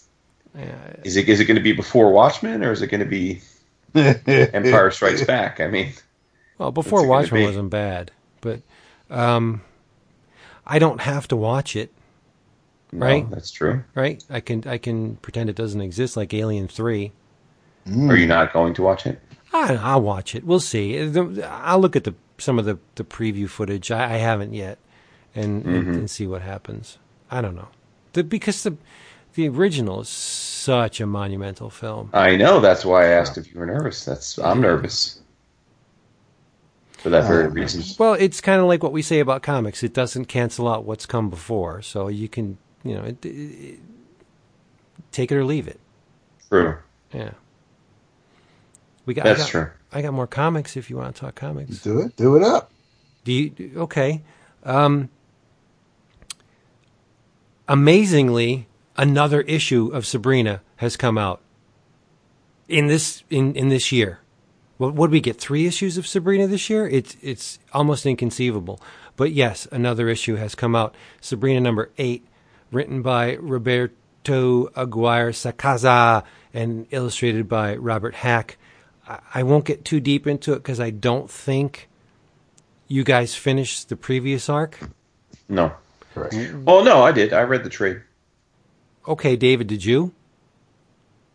Oh wait, no. The last arc end with a uh, marriage, or the first arc rather. Uh, no, it ended in, with a death and a a resurrection. So I won't say. Well, I can't. Yeah. What? What what what what number are they up to? Or is eight. this volume two? Eight. This is this is um, the Witch War Part Two. Yeah, I believe I finished the first arc. Okay, so you know, do you know about Harvey? Sabrina's boyfriend, Harvey. Yes. Okay. So, um, Harvey stuck his nose where it didn't belong and was killed for his efforts. And being Sabrina's uh, love of her life, she uses her magics to revive him. But what Sabrina doesn't know is it may look like Harvey on the outside, but on the inside, it's her father. It's your father. It's her father, Edward Spellman. And um, the uh, Hilda and Zelda take great issue with uh, Sabrina using her power to revive uh, a human being. Um, and they confront her about it. And they're throwing magic around like crazy. They summon um, the psychopomps and the psychopomps, as far as uh, in the Sabrina universe, are they are creatures responsible for ferrying the dead, or in this case, the undead, from the mortal coil of earth to or back to the shadowy realms of the afterlife. And as visualized by Robert Hack, the psychopomps are a combination of a skull, a brain, and an octopus and or squid. They are very cool looking. So the the Hilda and are throwing this magic at Sabrina, and she's fighting back, and and um, she finds a way to uh, dispense with the psychopomps, but that's not the what I consider the most important thing about this issue. Um, there there are two things that I found really cool. The first is that there are bits of continuity bleed from Afterlife with Archie. It's Oh, it's it's really neat. Sabrina and uh, he who is not Harvey are they're, they're engaged in this little PDA outside of Pops, the malt shop, and and who exits Pops but Jughead, and he he walks out. He's like, "Yeah, get a room." Um, and when he speaks to Sabrina, she you know obviously she looks at him and she sees not teen Jughead. She sees a rotting, shambling zombie corpse, king of the zombies, as he is in Afterlife with Archie. And she also sees herself as the bride of Cthulhu. Uh-huh. So that's neat that they're doing this little bleed between Afterlife and Sabrina. And and the second thing that I found really notable was or noteworthy um, when Sabrina is is battling her her aunts and, and they're they're blasting each oops they're blasting each other with magic and you know all outside of Pop's um, malt shop. Pops looks out the window and he says, What in the hell? So you have a mortal who actually sees all this magic shit going down. Like it, in the past, it- where whether it was in the comic or the TV series, the creators of Sabrina have gone out of their way to mask the human perception of magic. Like they come up with some cockamamie explanation to, you know, the, convince the mortals that what they saw was not what they thought they saw, or, or you know, they'd have one of the witches wipe somebody's mind, brain, that that you know, take the memory of what they saw out. But here, Pops is seeing it all and he's reacting to it. So I don't know whether Pops has some something that you know makes him special, where he can actually perceive the magic, but that's a big deal, right? Mm-hmm. It's all out in the open, which is a neat, fresh take on it. Where you know, instead of um, wah wah wah, you know, you didn't see anything, Right. Yeah. Yeah. that I like that a lot. That's that's very refreshing. But um, so yeah, noteworthy. It is a great issue. The the cover is wow.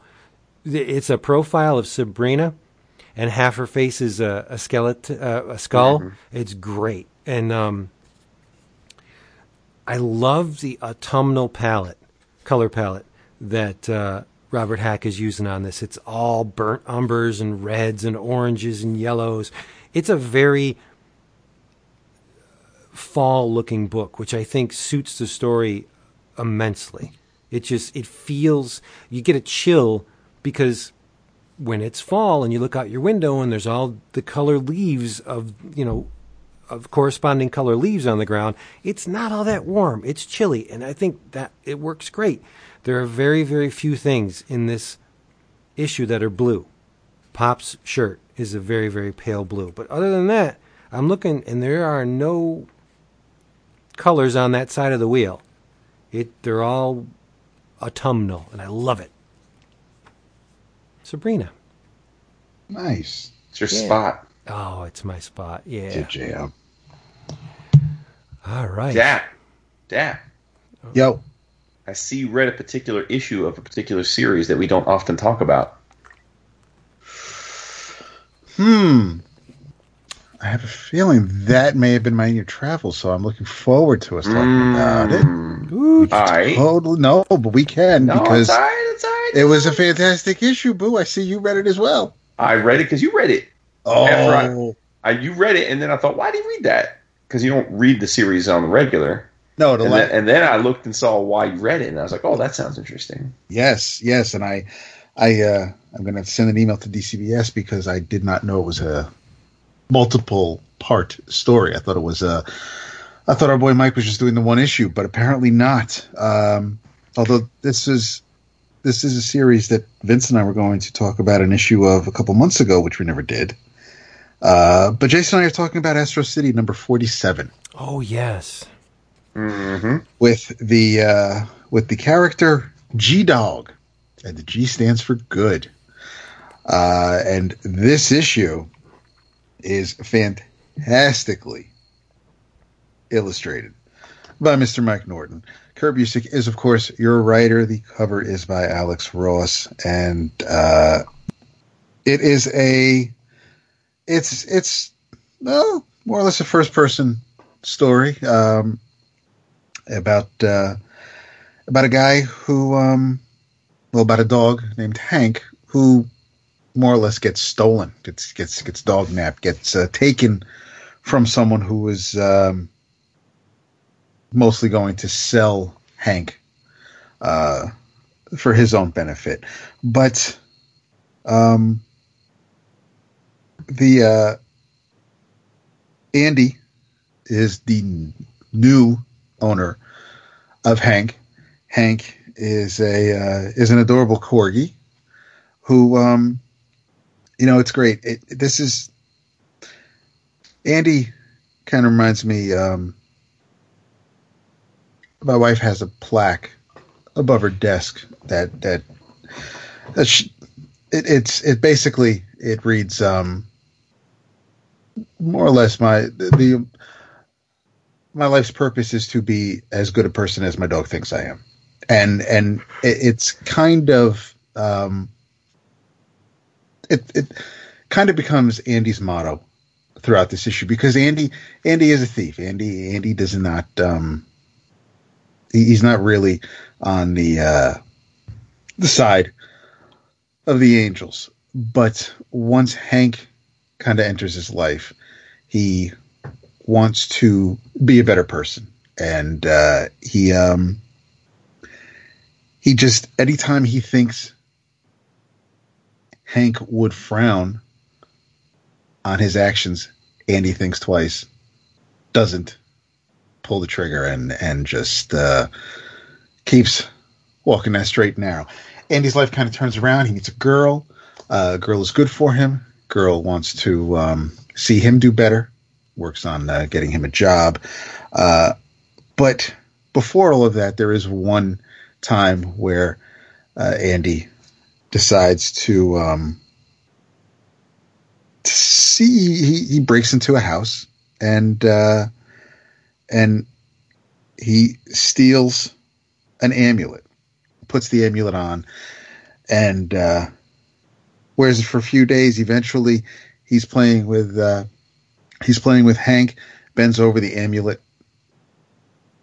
is is hanging from his neck. Uh, Hank's nose bops it, and they basically merge. And and uh, Andy is is basically a, uh, or you could either say Andy becomes a, a two legged corgi, or uh, Hank becomes a dog that is, is basically just standing upright. But uh, that also helps. Even Andy thinks maybe Hank isn't quite sure what's going on, but he still knows that um, he needs to do good, and and uh, he basically or less becomes a superhero, and uh, and and that's you know I I'm not because I haven't read as much as I, I used to read Astro City when it first came out. Haven't read a whole lot in recent years, uh, so I'm not too. Um, I, I'm not too aware of a lot of the characters these days or what's going around, uh, what's going on in this world. Uh, but the fact that this was kind of somewhat a, a standalone is, issue, a standalone story, uh, where you're not getting so um, you don't have to know about all the characters, about about all the inhabitants of Astro City. Um, it, I, I enjoyed the issue a lot. It it just um, it I was just focusing on on this guy and his dog and his life and and uh, between Kurt's writing and Mike's art, it was it was a rather enjoyable issue and and even I, I'm I'm sure I'm not really supposed to be all too keen on Andy, but this presentation uh, wasn't all that annoyed by Andy, especially since he is looking after a dog. He he may be a he may have done he may have made some wrong choices in the past, but now he is trying to um, do better and be better, and and we can thank the dog for that. So I, I found the um, I, I enjoyed the issue a lot, but uh, I would love to find out what Jason thought about it. I think you are supposed to like Andy. I think that uh, he has a traditional heroic arc, right? I mean, he starts off as a, he's basically Scott Lang, right? I mean, Yeah, yeah, petty yeah. thief, but not a bad guy. Just just makes his living stealing, um, but gets a bit of inspiration and and comes to comes over to the to the to the good side, the heroic side, and embraces it and and and truly enjoys being a hero. Um, uh, so, uh, for me, the the the the power of this issue um, was the gut punch of the last page. Uh, yeah, which is yeah. just, I mean, um, it's it's perfectly logical when you think about the practical application of, of merging with a dog. But man, um, it's it's it's largely a feel good issue, and then you're just you just you punch right in the nuts. Yeah. Uh, in that last page, um, we won't give it away, but you can probably infer if you're a pet owner what what uh, what we're or at least what what we may be alluding to. And you you also said the important thing. I, I have I have read unfortunately very little Astro City. Uh, not just a white space, not because I, I, I don't want to or that I don't doubt that it's worthy of the accolades it gets. I, I just haven't. It's been daunting to figure out how to catch back, catch up if, if there's such a thing.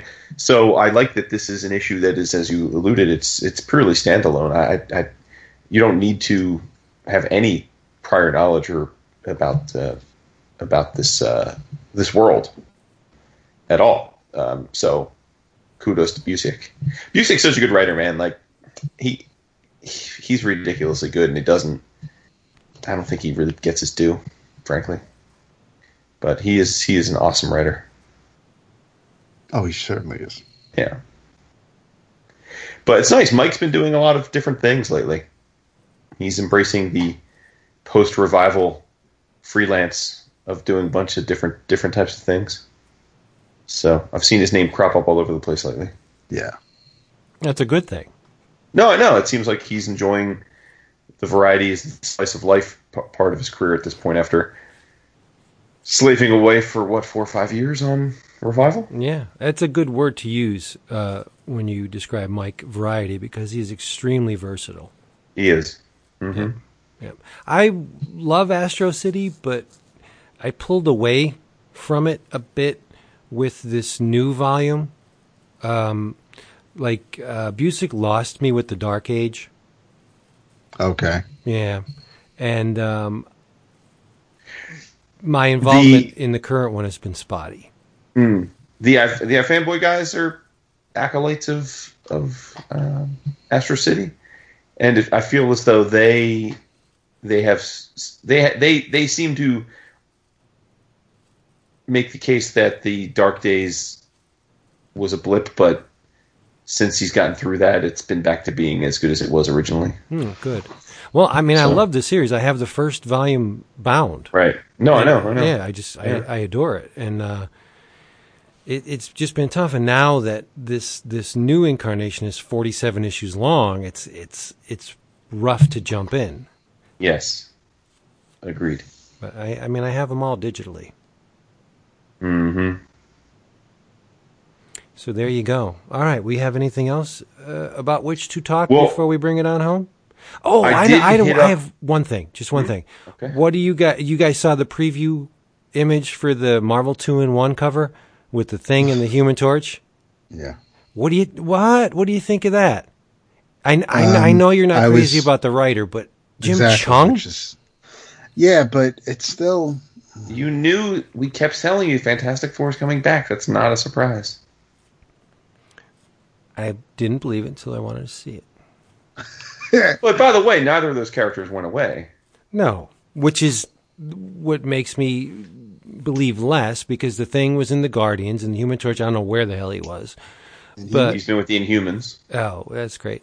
Um, and you know now, just that name on the title, Marvel Two and One. It's like, what? Well, they're doing they're doing Not Brand Echh. They're doing one shots with all of the of different. Oh, this Series. isn't an ongoing thing. No, no, they're doing little one shots that are part of the Marvel Legacy relaunch. Uh, I guess I'll wait till the collected edition then. Right, right. So, because I know Nick Spencer's writing Not Brand Echh number one. Uh, I don't think that's- of Nick Spe- Spencer as a comedy Se- writer. Seriously, that's that. That seems to be. He said it was a dream to do because it's one, was one of his favorite books.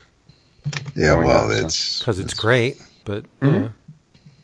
okay, what were you saying? Sorry, I interrupted. You. I was saying that I hit up our patrons today for some fresh and clean Q and A. wow, look at you. Yes. Speaking And- of patrons, I'm and I was gonna say, go ahead. ju- just real quick, um, we have two shout outs for this week. We have a longtime listener, good friend, Mr. Larry Bishop, Woot woot. The Blair. and we have Francisco Mercado. Woot I'm hoping it's Mercado and not Mercedo. and we are extremely close to the two extra episodes a month. Yes, sir. I can't wait. Please. Yes, sir. Thanks, thanks to all of our patrons. The support continues to be overwhelming. So, um, and um, we hit the patrons up with some. Said it was time for some fresh and clean questions. Uh, the last batch had gotten a little stale, and they were uh, up to the task. So we've got a bunch. We can't get through them all tonight, so we'll have some that we can dip back into.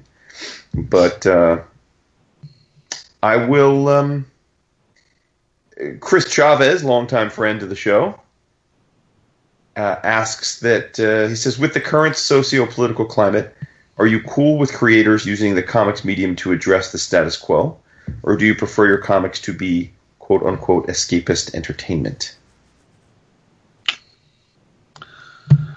Uh, I I I do primarily read my comics as uh, to escape from the drama and and madness of the real world. Uh, however, if I would say context, I would say subject matter. I, I wouldn't want to um, read uh, it. It would it would really depend. It, there's some some books, some characters may not need to be um, so steeped in the real world. I if, if I'm reading um, maybe an issue of Spider-Man, we don't necessarily need to have. Um,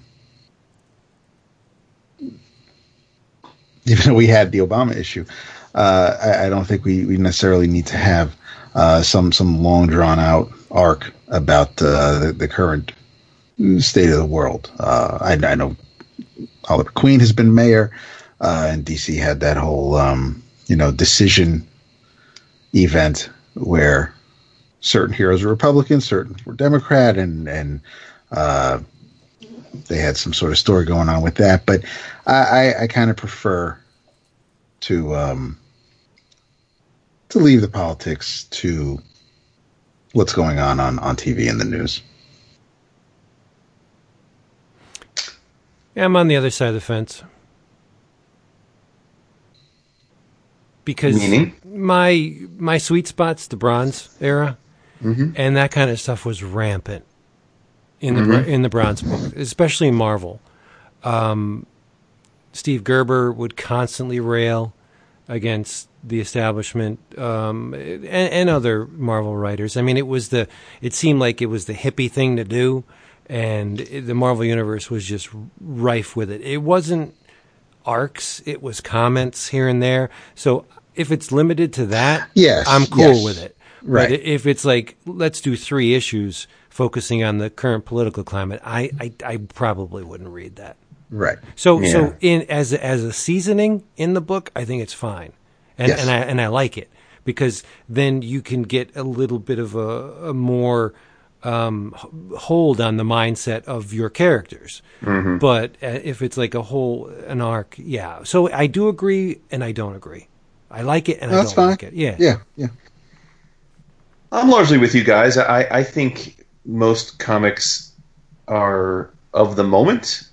They have a, a some component of, of the pop culture ethos that's happening the, then and now. So I think it's only natural that um, politics, along with every other major social issue, come into play a bit. So I'm cool with that. Um, but I, I generally don't, and in particular with this particular political climate, in the past I was more tolerant of it. But with this particular one, I do find myself not embracing things that are 100% on the nose. Um, like, I don't want to read a book where I, I don't want to read some six issue mini series where Trump is a supervillain or something like that. Wouldn't do anything for me. Right. Um, so yeah, it's it's a fine line. I, I think I think you said it right, Vince. If, if it's if it's interstitial, if it's part of the if it's part of the tapestry of the setting of the book, that's totally fine. Um, as long as it serves the story in a broader sense. I, I- but I, I I don't. So I don't want political comics per se, but I, I don't I don't mind if comics have a political bent to them as long as they tell a good story in their own right. Right. Keeping I, in mind that uh, you know Vince talked about a recent issue of Savage Dragon. I was Dragon, just going to bring that up. I, I was going to say Sure. Erik, Erik Larsen is exempt from that. When when your creators feel so strongly about something that it becomes the the the major arc, you got to pick and choose based on your love of the creator. So Erik Larsen gets the free pass. He can he can do that. All right. He's lucky. So Vince, Yes, my friend. Clayton Stroff wants to know creepy or eerie? Eerie. Yeah. Care, Um, care, care to say why? yes. Uh, Creepy may have been the first. It may have made the mold as far as the Warren magazines are concerned. The the uh, with, without Creepy, there would be no Eerie, there'd be no Vampirella, there'd be no Rook, and not- everything that came after is indebted to Creepy. And again, you can go back and say, well, without EC Comics, there would be no Creepy. Yes, I know. But since we're talking about Creepy versus Eerie, eerie because it had more reoccurring characters. There were more serials in, in Eerie, and I love those characters. Dax, the the the warrior, um, hunter, uh, child. I mean, they all appeared in Eerie. So I like the continuing stories with the horror characters. So I go with Eerie, but I don't have to choose because I have them both. But if if the house was a burning, I'd I'd grab the Eeries before the creepies. Nice. Yeah. Uh, and then thoughts on Esteban Maroto's Dracula. Oh, I love it. I have it. Yeah, it's great. Um, it's certainly sexy. Um, if if the one he's referring to, uh, I think the one he's referring to, it was a uh, um, a really upscale um, book published by Warren back in the day that took all of these Dracula um, shorts that Esteban did, and he Jim Warren just packaged it all together with beautiful coloring in a nice square bound volume uh, with a pinkish cover, and it's not the Dracula you're thinking.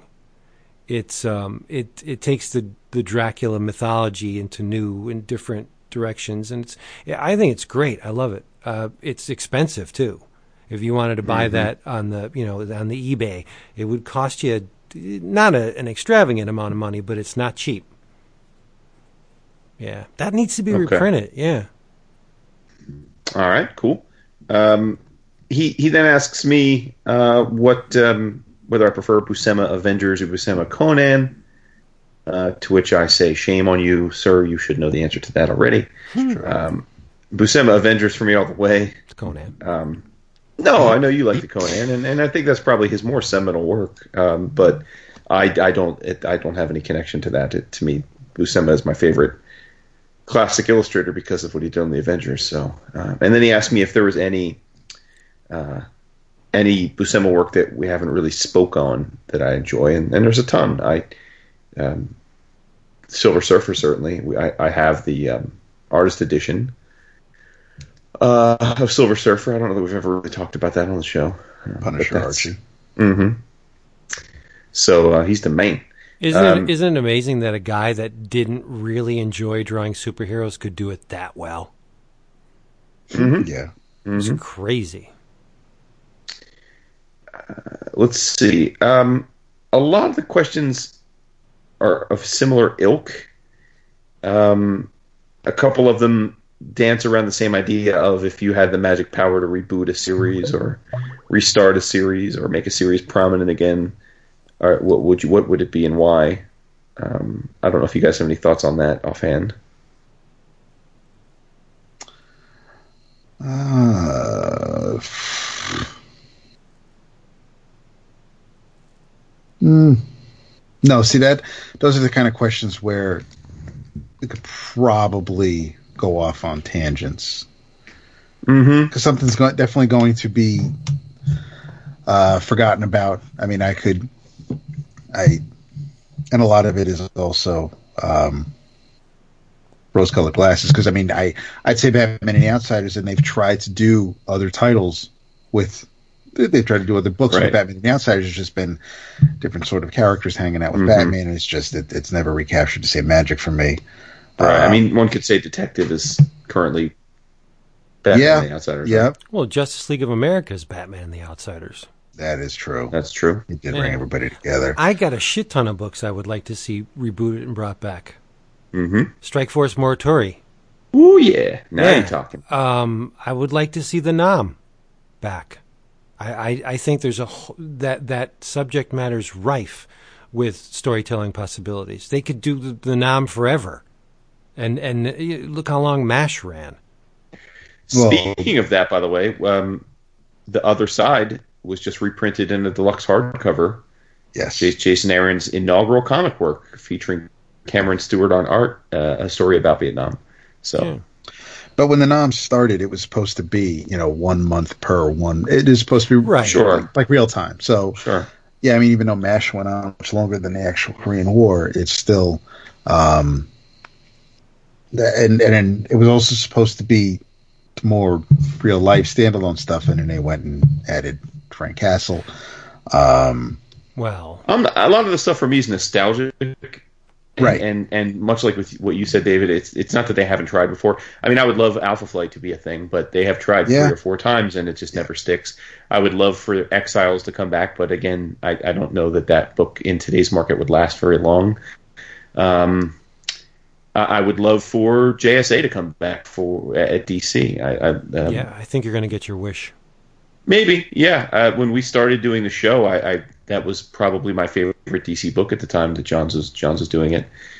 Um, El Diablo from DC, but I mean, I'm not going to get that again since Mike Probic is no longer with us. mhm. Um, DC maybe needs the to- Will Payton Starman. DC needs to. House of Mystery. It wouldn't Okay. sell. But they just brought they brought that back a few years ago with um Then with then uh, Matt, do that. Matt Matt Matt Matt um, Matt Sturges now now now Oh, Lila that's Sturges um, wrote it. Uh, so yeah, well, I mean, there you go. I mean, there are lots of books. I think p- part of the part of the trap that the comics world is in right now is this push and pull between needing to create new readers, which would seemingly invite new stories with new characters, and the fact that for some reason, largely, I think the distribution model being broken and what it is, those things don't find an audience quickly enough to stay in print, and so they keep rolling back to the nostalgia that we that we all appreciate. Um, but even the nostalgia books don't stick around for long. Um, it's just rinse and repeat, right? Yeah. Yep. Like Well- Thunderbolts just came back again, and then I tried it because I love the Thunderbolts, but this version didn't resonate with me. But I'll try the next version in a year or two and they come out with another version. I'll give that a try, and um, yeah, It, it- you know, it's safe to say that the frontier of comics is not Marvel and DC. no, no. Yeah. I mean, if you sure. want if you want new characters and new new storylines and new Mm-hmm. possibilities, you're not going to go to Marvel and DC. Zach Davis said he just started reading Fables. Jealous. That's a that's a hell of a series. One of Vince and, and my personal favorites. Yep. Um, just finished the first arc. It's incredible. Zach, I will say before we get to your question that that's very encouraging because Fables is one of those stories where almost everybody says that the first trade is something you need to get through, Yeah. and then it picks up with the second. So the fact that you loved the first trade, I I, I would imagine this is going to be a all time favorite book for you. Um, would you recommend I read all of the spin off series? Are they all related to the main title? Thanks. Love you guys. Um, I, certainly wouldn't be averse to him reading the spin off series. They aren't. They aren't required um, outside of there is a, a tie in between Jack of Fables and Fables um, right around that past 100 um, the literals arc. That's a crossover, so you probably would want to read those issues if you're. But I believe, if I'm not mistaken, that trade, if you're reading in trade, was was the issues combined. So that I think it was whatever whatever trade it was for Fables, it was cross numbered as as as um, as the third or fourth trade of Jack of Fables. So, um, but I I don't know about you, Vince. I, I I read some Jack of Fables, but I didn't stick with it. So I read it all. Um, You did? Yeah. I. Jack's not one of my favorite characters. Same. Yeah, and I don't think it's required reading. And it, in fact, the literals I think is the low point of Fables. Agreed. That's that's yeah, I agree. That's Yeah. that's the post the post 100 when it felt like he didn't know what to do with the book yep. for a while. But I will say the Cinderella miniseries are great. I love them to death. Yeah, they're great. Absolutely, I, I love them to death for sure. So I would definitely read those. Um, and um, yeah, no, I, I so so, but I would stick with the. You're going to have pl- you've got 150 uh, issues of of uh, of greatness ahead of you if you just stick to the main story. You know, while we're on And the would- subject, I, I've never read any of Fairest.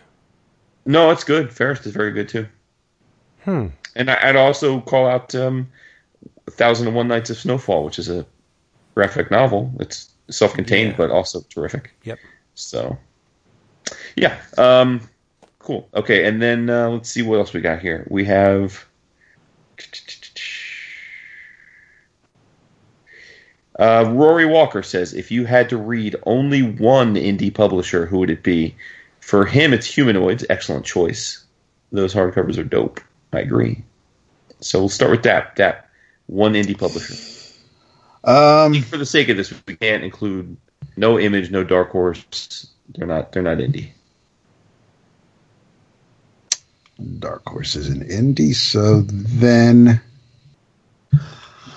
uh I'll probably steal Vince's answer and say Valiant. Oh, I don't consider them indie either. Okay then. Would you? Um, I don't. I'm, are they indie? Really? I don't. I mean, I guess by size they are.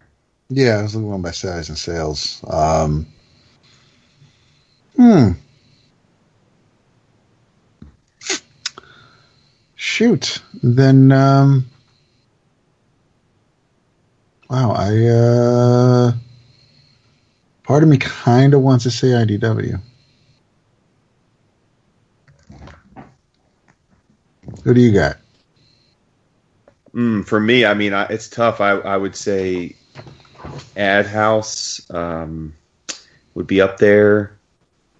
Uh, top Shelf for second. Top shelf, yes. Um, I'd probably say Ad House if I had to pick just one. Just because Chris never, he's got a thousand, batting a thousand. He never, he never has a whiff. He doesn't put out as much as say a Top Shelf, but but what he puts out, I know I'm always getting quality. yeah. And if That's they didn't good just if they didn't just slap a big dick across Craigio's head, I would say Fantagraphics. But I, that. yeah, That's why I didn't. I have to I go didn't. with Fantagraphics. yeah, I mean it's a perfectly legitimate choice, obviously. Uh, where am I going to get my Josh Bayer, my my Ben Marra, Yep. and uh, I need to to say that, but you know, dirty carpool, but still. Uh, and then this last one is again two people ask similar questions, so I'll read them both, and it can take us in different directions. Steve Thompson says, "What instances, moments, pages, panels can you think of where a well-established character acted so much out of their character it ruined the story for you?" This is basically a David Price special, where, where the where the writer just where the writer just failed to understand the core of that character and messed with the fundamental personality to do something they would never do. And then our, our buddy Alex Manfield Mansfield says, "What's a comic that you used to adore but have soured on in years since? How about a book that you weren't a fan of at first but gave another shot and wound up loving?" Wow. Can I answer the Steve Thompson one? You can answer both or either. Well, of I have to think on the second one. Um, The one that springs immediately to mind is the recent R.L. Stine Man Thing. That bull, that that's bull, that bullshit miniseries that had the Man Thing speaking, and it was just horrid stuff. That's cool. Um, another one that immediately popped in mind, probably not my top if I had a moment to sit here and make a list, but um, the Agent X stuff by Udon for Deadpool just just dropped me in my tracks after all that Joe Kelly goodness. I just you know it made me abandon the character for years. Wow, really? It was just such a stunning. I mean, I, I don't know why it was. I don't know why it was Deadpool. It, it was an entirely different character with a different anima- animation style, a different tone. It just just should have been a new character. I don't had nothing to do with Wade. The- That came out almost the same time as the Fight Club Thunderbolts, didn't it? Remember when Thunder Thunderbolts just changed and they did that that Fight Oh, Club right. type thing? Yeah, I guess it did. It's not Feels a, like it did. not a good look. It was also the same time though as that amazing cable run with uh, Ladronn. oh gosh, Ladronn. Right, thank yeah. you. hmm which was unbelievable. That was the hotness. Ooh, that I, was I remember going into the shop like, "Is the new issue out?" And they're all like looking at me with the cookie eye, like, "You read that shit?" I'm like, "Yeah, it's great." I'd love to get them pages. Ooh, those pages be nice. Dap, you got something? You must have a list. Come on, Dap. You got a diary. A list. You got a Makes you diary I of got stuff. a list. He's got a spreadsheet. Just yeah, seriously, just like look for any any any of the past 490 episodes. Um, you have uh, oh shit. We have Hal Jordan. I was going to say you got We have- right. We have we have Scott Summers. Uh, Yes. We have uh, Daredevil with that fucking Shadowland shit. mm-hmm. Um, we uh, hell, there's there's been um, there hasn't. Uh, Brubaker's had a great handle on Cap. You've had surprised you uh, guys didn't say uh, Peter Parker, CEO, billionaire. Well, no, I yes, it, it's um that is that's because I don't because enough people are still reading it where I guess the voice of the character is still there. I'm just it, This is for you. This isn't for the world. He's not saying. He's talking about our personal. I'm not reading Spider-Man because of that. So I mean, I don't. It's it's. So I, I can't really say that Slott isn't writing the same character. It's just it's not the dude I know. Um, you had. uh Well, I wasn't. Yeah, I mean, I, I wasn't thrilled with the whole uh, Brother Eye Batman, but I don't know really who I can blame for that because that's. I don't know how many people were writing at the time. Uh, there are just there are some. Uh, there are just some. I, I think there are more writers that I think don't have a, a certain handle on on, on don't have a handle on certain characters. I don't think I don't think Nick Spencer can write every character out there. I don't think uh, Chuck Austen could write every character out there. Just there's certain Charles Soule or, or Zdarsky. I mean, there are just some some dudes that um, I, I kind of maybe want to give him a chance, but uh, it's just it's it's a whiff. But Mhm. uh, yeah, I, I didn't. Um, I wasn't too thrilled with Tony Daniel's version of uh, of Deathstroke. Uh, right. Yeah. But there are. Um, For Yeah. me, the Jeph Loeb Wolverine. I mean, that's never going to be overtaken. Tur- turning Wolverine into a dog. I, that's never ever. Nothing's ever going to top that. That will. If we do. If we're doing the show when we're ninety and I don't have Alzheimer's, I will utter how once Jeph Loeb made made Logan in, from uh, an evolved dog. Freaking brilliant. Stop it. As to the other question, Alex's question about things that uh, I used to adore and soured on, or vice versa, the vice versa is easy because we've talked about it. I, I was not keen on Morrison's new X Men at first, and then came around to love it. I was also not keen on Hundred Bullets the first time I tried to read it, and now have come to think of it as one of my favorite comics of all time, and have read, reread it and own pages from it. So those are those are easy. Now, in terms of something that I used to love and then soured on, um, I'm just going to say a little blanket thing, which is that I will say that rereading some of the stuff from my childhood that I was nostalgic for can be a bit of a disappointing experience because seeing it in the light of a an adult in the modern era, it, it's it doesn't hold up. You, see the flaws for for what they were, um, and certainly if those books were put out today with the same kind of non sequiturs and plot holes and leaps, um, we would eviscerate them.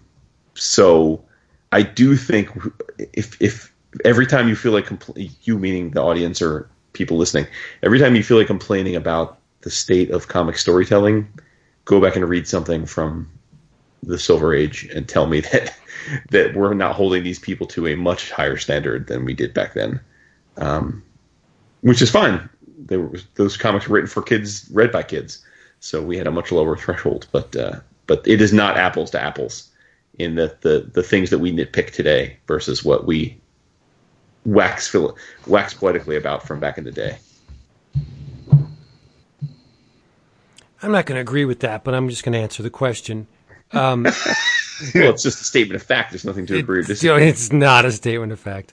Um, the uh, I, I have a great answer for the first part. What's a comic that you used to adore but have soured on in the years since?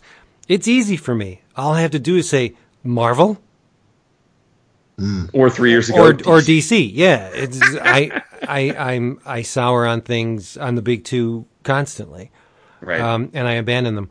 And the second part, um, a book I wasn't uh, a fan of, but gave it another shot and ended up loving. I'm not going to get specific and say a, a, a particular title, but I will say a genre. Uh, longtime listeners know that anything espionage, cloak and dagger, kind of turned me off. Um, but now I find myself reading The Kill or Be Killed and the Fade Outs and the the, the stuff, uh, the Kingsman and stuff like that. All grown up. Yeah. Yep. Dat, dat. Anything more? No, you good? No pressure here, Doug. You don't have to. I, I know. You I feel know. stressed by it. I'm uh Sense the stress. because I'm trying to think like it. Th- there has to be something. Uh, and with me, I guess it's well. But I guess it'd be more writer specific again, like with with Mark Millar. Like I wouldn't usually. I know, okay, yeah, Mark Millar's writing something, and then Mhm. I wait for you guys to talk about it. But you know, I mean, the finally read Kingsman: The Secret Service, um, and and that's something had it not been the movie, I probably wouldn't have. Uh, well, I mean, the Dave Gibbons art didn't didn't hurt, but yeah, it's uh, mostly with me. If if I, I only go a couple issues in, and if I'm not feeling it, I bounce. Whether it's you know Right. Fantastic Four or or uh, anything by JMS, it's it's one I I I wanted to I I wanted to love the twelve when that started, and I just I finished it, but I I was not thrilled by it by the time it ended, uh, or whatever the hell he was trying to do with it. Uh, things that I, I think there are definitely things that um, I know I've gone back to since we started the show. I cannot think of an of, of any title right now though, but I know I have I've gone back and, and given something a try and uh and was quite happy with it. Um but yeah, I, I, I tend to it, it's it, I, I I don't have an endless supply of funds, so if if you know I, I I'm not going to suffer crap. So if if if I'm not, you, you only have so many issues to to grab me and and or so many tries if you're an established creator and and it, it's um basically if you should know better. But it, it's yeah I. uh I I really don't have too many of those because I just I won't I won't stick with you too long if if uh if you're just not worth my time. Wow. It's rough. Hey, Seriously. Look All right, and one you. more. We're going to end on a high note. Joshua Liu asks, which current comic titles do you love that no one is reading, else is reading? So, for me, I think to answer this, it should be something where literally the other two aren't reading, at least not regularly, because up There's until gotta be- tonight I would have said Deathstroke. Oh well, damn. Well, see that I stole Right? that one from you. See? The gift that keeps on giving, right there. Oh wow, seething over here. Well, Jason could say Ninja. Yeah. Seriously, y'all never read my Valiant.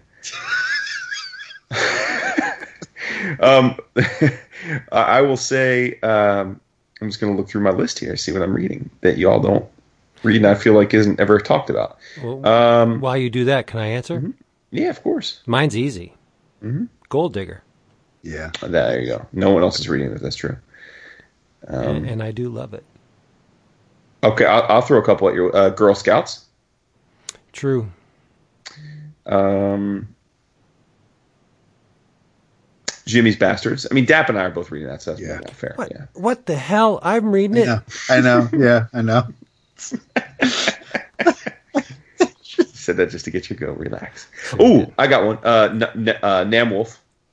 No. Don't even. Dude, you're killing me. Seriously.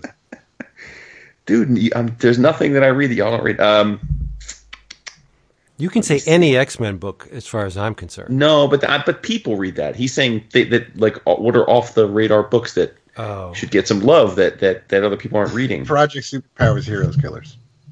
Again, this is stuff that people should be reading. Not Stop. Oh, it's Ryan Brown. Don't even diss him. eh, it's Project Superpowers though. It's still it's Ryan Brownie. That's funny AF. Yeah, Yeah. I mean, So Oh. I, I got a good one. Vince and I are both reading it, but uh, I think we're both behind. But it's very good, and I do want to catch up. Spread. Yes. Well, Justin that's one Jordan of Dapp's. Caltrans. I was, the, yeah, Yeah, it's you were the first one on who brought it to the table, but it's all Wait, really? Mm-hmm. Yes, Damn, I forgot all about that. All right. yeah, apparently. See, I remember. Shit. Of course. just- Thank you, Bo. Yeah. what? Say it again. Say it again slowly. Oh, I uh, no, I guess that doesn't count. I was going to say Paper Girls, but that's Eisner Award winning, so I'm assuming other people read it. Yeah, I think so. Uh, there's got to be others. Oh, I'll say Low. I feel like you're not you're not current on Low. Yeah, I guess, you're right, but I again, I think that's another one where a lot of people are reading that. Oh, I don't think so. I think it's his worst selling. It's a tremendous worst selling book by a, factor. Like of all of his image books, it's the one that's the least. Well, it's on issue like thirty something, isn't it? Somebody's got to be reading it. No, it's on issue 19. Oh, well, it's still nineteen is not bad. It's not a bad True. run. True, true. True. How about Galacticon? That's something that not many people besides us are reading. It's a shame too because it's beautiful. No, it is. I know. Steve So we got to shout it out. my boy Steve Mannion. Yep. Yeah, book does look great. Yeah. All right, let's uh let's wrap this up. You want to answer one more? No, that's we're good. That's uh, We're good. Okay. Uh, that's, Um, that's Well, I'm going to throw one out there. Jeffrey Steele says, uh, "What's your favorite sports team and why is it the Pittsburgh Steelers?" Ha ha. Oh, okay. Um, but seriously, what is your favorite pastime outside of comics? oh nice. Okay, cool. What is yours, Jason? Well, uh, first of all, I'm my favorite sports team is the Eagles, season ticket holder. Um, F the Steelers, uh, and my favorite pastime is definitely uh, football. Outside of this, Yep. as you guys know, I, I it's, that's why in the summertime I pretty much have three jobs. I have my real job, this show, and uh, and football guys. So Yep.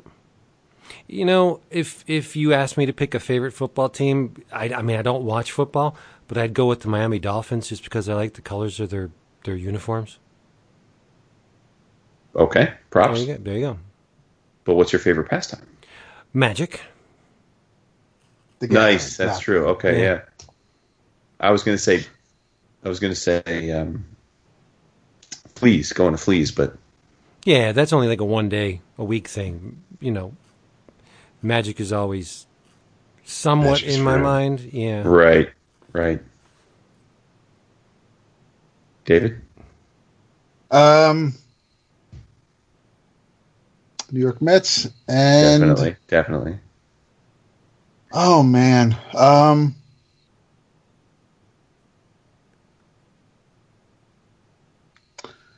yeah, I think it would it would be reading. I just and, uh, well, I mean, no, but anything. I mean, I it doesn't have to be. I just I want to, I I absorb trivial information. So if if there's some way for me to um, learn about something, then that's Yeah. You know what? And not to paint you as a Foster Brooks, but I would think it would be the grape. Would be your favorite pastime. Yeah, I was You gonna say the grape or, or, wine. or, or watching the TV with the lady. Yeah. I do enjoy spend. Yes, I, I mean, enjoy y'all, our y'all, downtime. y'all watch the TV together. That's your We thing. we do we do we yeah there are shows where we'll just I mean we we we finished a show tonight before we started recording so I mean there's yes when when when we have enough downtime together we'll um we'll try to find some things to to just Yeah. Yeah. I mean, I really should say ripping and tearing, but yeah but you know we're a fam- we're, we're Family family show, I mean. so. the ripping and the tearing, the ripping and the tearing, and uh, you should tear into the new previews, and uh, then hop on over to Discount Comic Book Service, DCBService.com, where you can get all your books super cheap, like rip roaring discounts. like the Gravediggers Union from Image for $1.99, Kong on the Planet of the Apes from Boom for $1.99, and Minky Woodcock, the girl who handcuffed Houdini, number one from Titan Comics. In your travels, I pitched this as a spotlight special from uh, did I think I did from DCB Service uh, when it was originally solicited. I have received the first issue and I'm loving it. It is from Oni Press, written by Paul Tobin, illustrated by Arjuna Susini, color art by Gonzalo Duarte. It is called Made Men. Number one. Now, anything with the Frankenstein mythology is going to attract my attention. And uh, this issue is no exception. We have a woman named Jutta Shelley. Her name is J U T T E. I'm going to pronounce it Jutta. Uh, she is in charge of a uh, squad of police people, and they're called in on uh, uh an alarm. They have to go uh, into this warehouse type scenario, but it's really an ambush. And all of her squad is summarily killed one by one in front of her. And in uh, Robocop uh, fashion, all of the villains surround her at one point and just keep firing into her. Bang, bang, bang, bang, bang. So you would think Jutta is uh, pining for the fjords, but it it doesn't work out that way because Jutta is a Frankenstein. And it turns out Victor had a sister, Celia, who was the real brains behind the Frankenstein legacy, and Jutta has in her possession her grandmother's diary. Grandma was adept in both science and the dark arts, so Jutta discovered her grandmother's uh, had a formula for a preservative and a restorative elixir. So she recovers from her wounds and vows vengeance on um, those bad guys that uh, put an end to her squad members. Um, but she's got to get the bodies back to the homeland, back to Castle Frankenstein. So, so how does she do that without attracting uh, the attention of the law? Um, she works with a crime boss named Biz, uh, with which with whom she has a past. See, Biz uh, had a young daughter, and the daughter was uh, killed, and he knows about Yuta's history and her her lineage, and he implored her, you know, bring my daughter back to life, and Yuta wouldn't do it because he's a scumbag. But now you know, she's in a tough spot, and so she's working with this crime boss to bring the bodies back to Castle Frankenstein in exchange for the life of his daughter. It's a neat setup. And if the last page is any indication, her squad, some of them aren't entirely human looking. There's a dude with a big lion's head. I don't know, you know, what's that? What what's going on there, but I I really enjoyed this issue, very much so. Nice. Yeah. Yeah, it's pretty pretty damn cool. Bloody as hell too. Mm-hmm. I mean, mm-hmm. there were there there's a section of it that just made me think of RoboCop. You know, when the ambush takes place in RoboCop. I mean, sure. the setup is the same as RoboCop, really, uh, without the you know Peter Murphy. But I mean, it it's it was a very cool issue, and I'm sticking with it. It's dark, sticking, real dark for someone who loves Frankenstein, you should be excited about Sherlock Frankenstein and the Legion of Evil. Yes. You see, I'm torn on that because I wasn't caught up on Black Hammer, and then they solicited that. I'm like, I can't order this. I'll, I'll wait till it gets into trade. If only we got Dark Horse comp copies. I want the real things, though. Sure, but you can read it digitally. I can, and, I can, and I and I will. Mm-hmm. First David Rubin, yet, son. You know I got a rep for David Rubin. No, October comes out. Sweet. Got a rep rep for my dude. You gotta. So that's my in your travels. What's yourn? we stole it. Oh, you stole Daps, yeah. Um, there was a hardcover I decided to pick up. Um, I feel like it, it, I'll have this for next week. I was going to read. I didn't finish a comic in time for for tonight. So this is a hardcover that uh, was in my uh, last DCBS box. This is from uh, Lion Forge Cub House. Uh, it is by Alberto Varanda. It is Little Pierrot and the Moon. Oh, I'm sorry. Get the Moon. And it's about uh, this little boy and his friend, the snail. And I thought it was going to be a single story about these two characters, but apparently, um, and I am almost positive. Yes, it was originally published in French under the following title uh, Petite Pierrot, uh, Volume 1 uh, from 2010. This is uh, from Editions Soleil, uh, Soleil, t- 2017, but it's um, it is a bunch of little uh, single panel uh, cartoons or two or three panel strips. Uh, the art is absolutely amazing.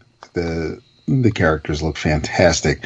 Uh, it is. It, it's it's it's kind of sort of almost like an art book. It it is just it is. It is a feast and a half for the eyes. It just it looks beautiful.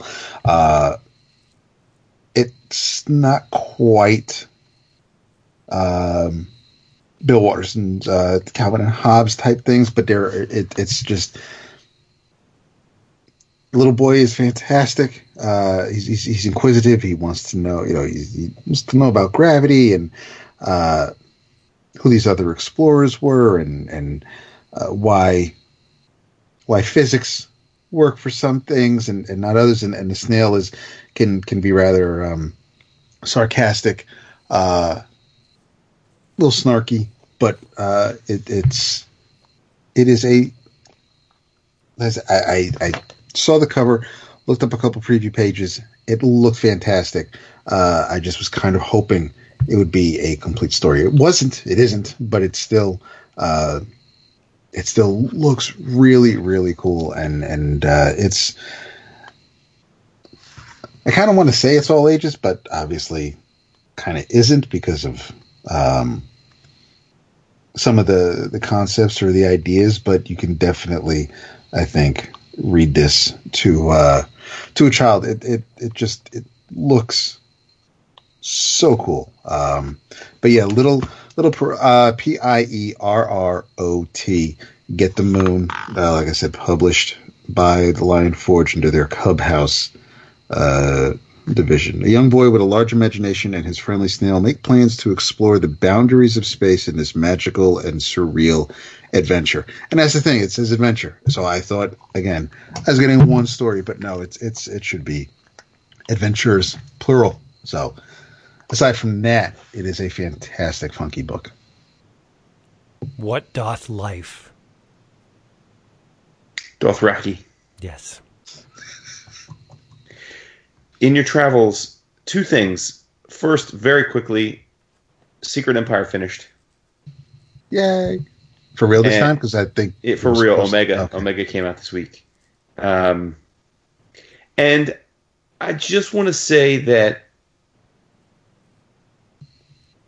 Nick Spencer, I think, was put in an unenviable position of being the latest guy in line to do a, to do a Marvel event at the point where people finally followed through on their promise to no longer care about Marvel events.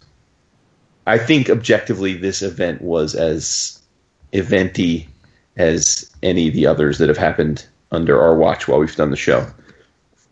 Th- that and that's a backhanded compliment on purpose. I, I don't I don't think it, it just it follows the same event formula, but unfortunately he's like the sixth in a row to follow the formula, so people see it for what it is now, which is editorial tells him paint a big make a big story with a couple shocking moments and then put it all back together the way it was when you started.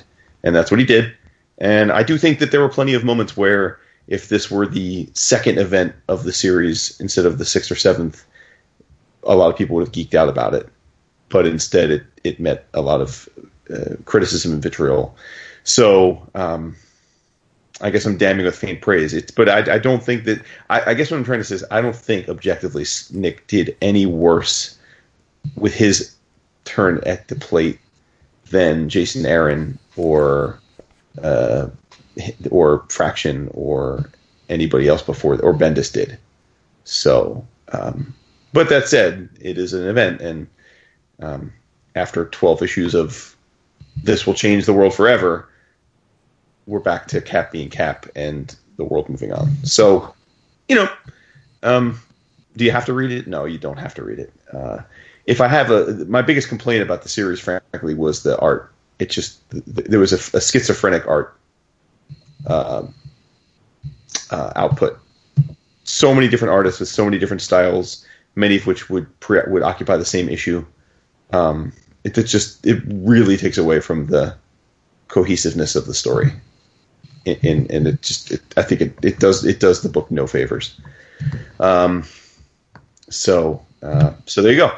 Um, so an odd in your travels, but I didn't want to do a deep dive on Secret Empire, and it felt weird not to at least acknowledge that Marvel's year long or a six month long major event that they promise will be the last event that they do for at least two years. Um, sh- should at least get a mention on the show. Um, now, the thing that you should super check out and be excited about is in your travels, a blast from the past. Uh, and I wish I could remember who was kind enough to send me this issue. Uh, I did thank them when they originally sent it to me, so I don't feel 100% bad, but I do wish I could remember right now. I think it was John O'Neill. So, John, if you were the person sent to me, thanks. If you're listening and you weren't, and it wasn't John who sent it to me, please just ping me and I will shout you out uh, next show. But but I'm talking about um, Marvel's Classics Illustrated Moby Dick by Mr. Bill Sienkiewicz. You all know I love the Moby Dick, and I had not read Sienkiewicz's Moby Dick adaptation, um, and it was predictably fantastic it is a vast departure from say the Chabouté. I think the reason that the that, that the person sent this to me is that we were I was raving about Chabouté's Moby Dick uh, mm-hmm. graphic novel for, when it came out, and what a faithful adaptation it was to the source material. And um, and then we we got I think we got talking. Either one of you brought up that that that uh, Sienkiewicz had done an adaptation and had read it and so forth, and someone was kind of to send me a copy. Um, listen, the, it's a complete departure from say the Chabouté, which is that this is this is Sienkiewicz interpreting Moby Dick. So Moby Dick is known. One of the reasons it is critically studied and dissected by academics is the length and the um, almost insurmountable level of detail and minutia that is part of the craft of the book by design so this is as far a departure from the essence of what makes Moby Dick Moby Dick as you'll find, um, because it's it's a comic book. It's a it's thirty pages, thirty five pages, um, and I don't know how one effectively encapsulates the the, the majestic nature of uh, and the lengthy nature of, of, of Moby Dick in that few of the pages. Um, so I have to judge this purely on its on its being its own thing and from that vantage, it was fascinating to see Sienkiewicz play with the um, iconography of of Moby Dick, how he chooses to draw the whale, how he chooses to draw Ahab, how he chooses to um, visualize the the the schizophrenia and paranoia that drives Ahab to being in, in this boundless pursuit. Um, so visually, it's just a uh, it's it's shockingly good. Every page is every every page could be up on a gallery wall. Um, so I'm I'm really grateful to have read it finally. Uh, and I would I would encourage anybody that's a fan of, of Moby Dick to go out and check it out. Um, uh, it's it's you know it's it's only it's something that only Sienkiewicz could could could come up with. Uh, no one else could have come up with the visuals that, that are here. I mean, at some points he draws Moby Dick to look like almost like a like a succubus or just you know just just very very much more like a monster than a than a whale um, as he does Ahab, as he does Ahab uh, and uh, it works it works it's an alarming visually alarming an arresting interpretation of my favorite American novel. So Nice. Um, you said it was from Marvel. It's from First. Oh, is it? Yeah, Oh, my apologies. Okay. that's all right. Just wanted to make sure you guys because we be Classic get, Illustrated from first. There we yeah go. we be First. getting pinged about it. Yeah, no, good. I'm glad. Thanks for clarifying. Just, just checking with you. All right. Yeah, cool. I love that issue too. Um, hey, everybody. Uh, Thank you all for being here once again. Uh, do us a solid, do yourself a solid. Come to our website, 11o'clockcomics.com. Go to the Facebook page where it's hopping all the time. Constantly, people have been posting stuff and commenting. It's great and fun. And then there's the Twitter where I'm there all the time, but Jason and All David maybe not. You know, whatever. So uh, check us out on the Twitters. In the meantime, when you're done with your comics, put them down, cross your hands, take a deep breath, and say good night. You, David. Ooh. Good night. Did you cross your hands? David. Nice. You got to cross your hands. Good night, David. Uh, You didn't. two things I forgot. Ooh. I, I, um, when it came to shout outs, uh, huge, bigum thanks and, and, uh, and wonderful Southern hospitality of our boys, Cliff and Justin. Um, hung out with them for a bit Monday night and, uh, it was an absolute blast. It was, um, nice just hanging out, you know, away from, uh, the con stuff, just kind of just a couple dudes having some dinner, having some drinks. Great time was had by all. And lastly, before we leave you tonight, we should announce the September book of the month. oh, nice. Yes, please do. Do it. Do it. Do. it. And I know, I know, I will not say the man's name. If he wants to come forward, he absolutely can. But I know who made this month's book of the month possible because he was the deciding vote. And for September, you are to read along with us Fury Max, My War Gone By, Volume 1. Oh, thank God. thank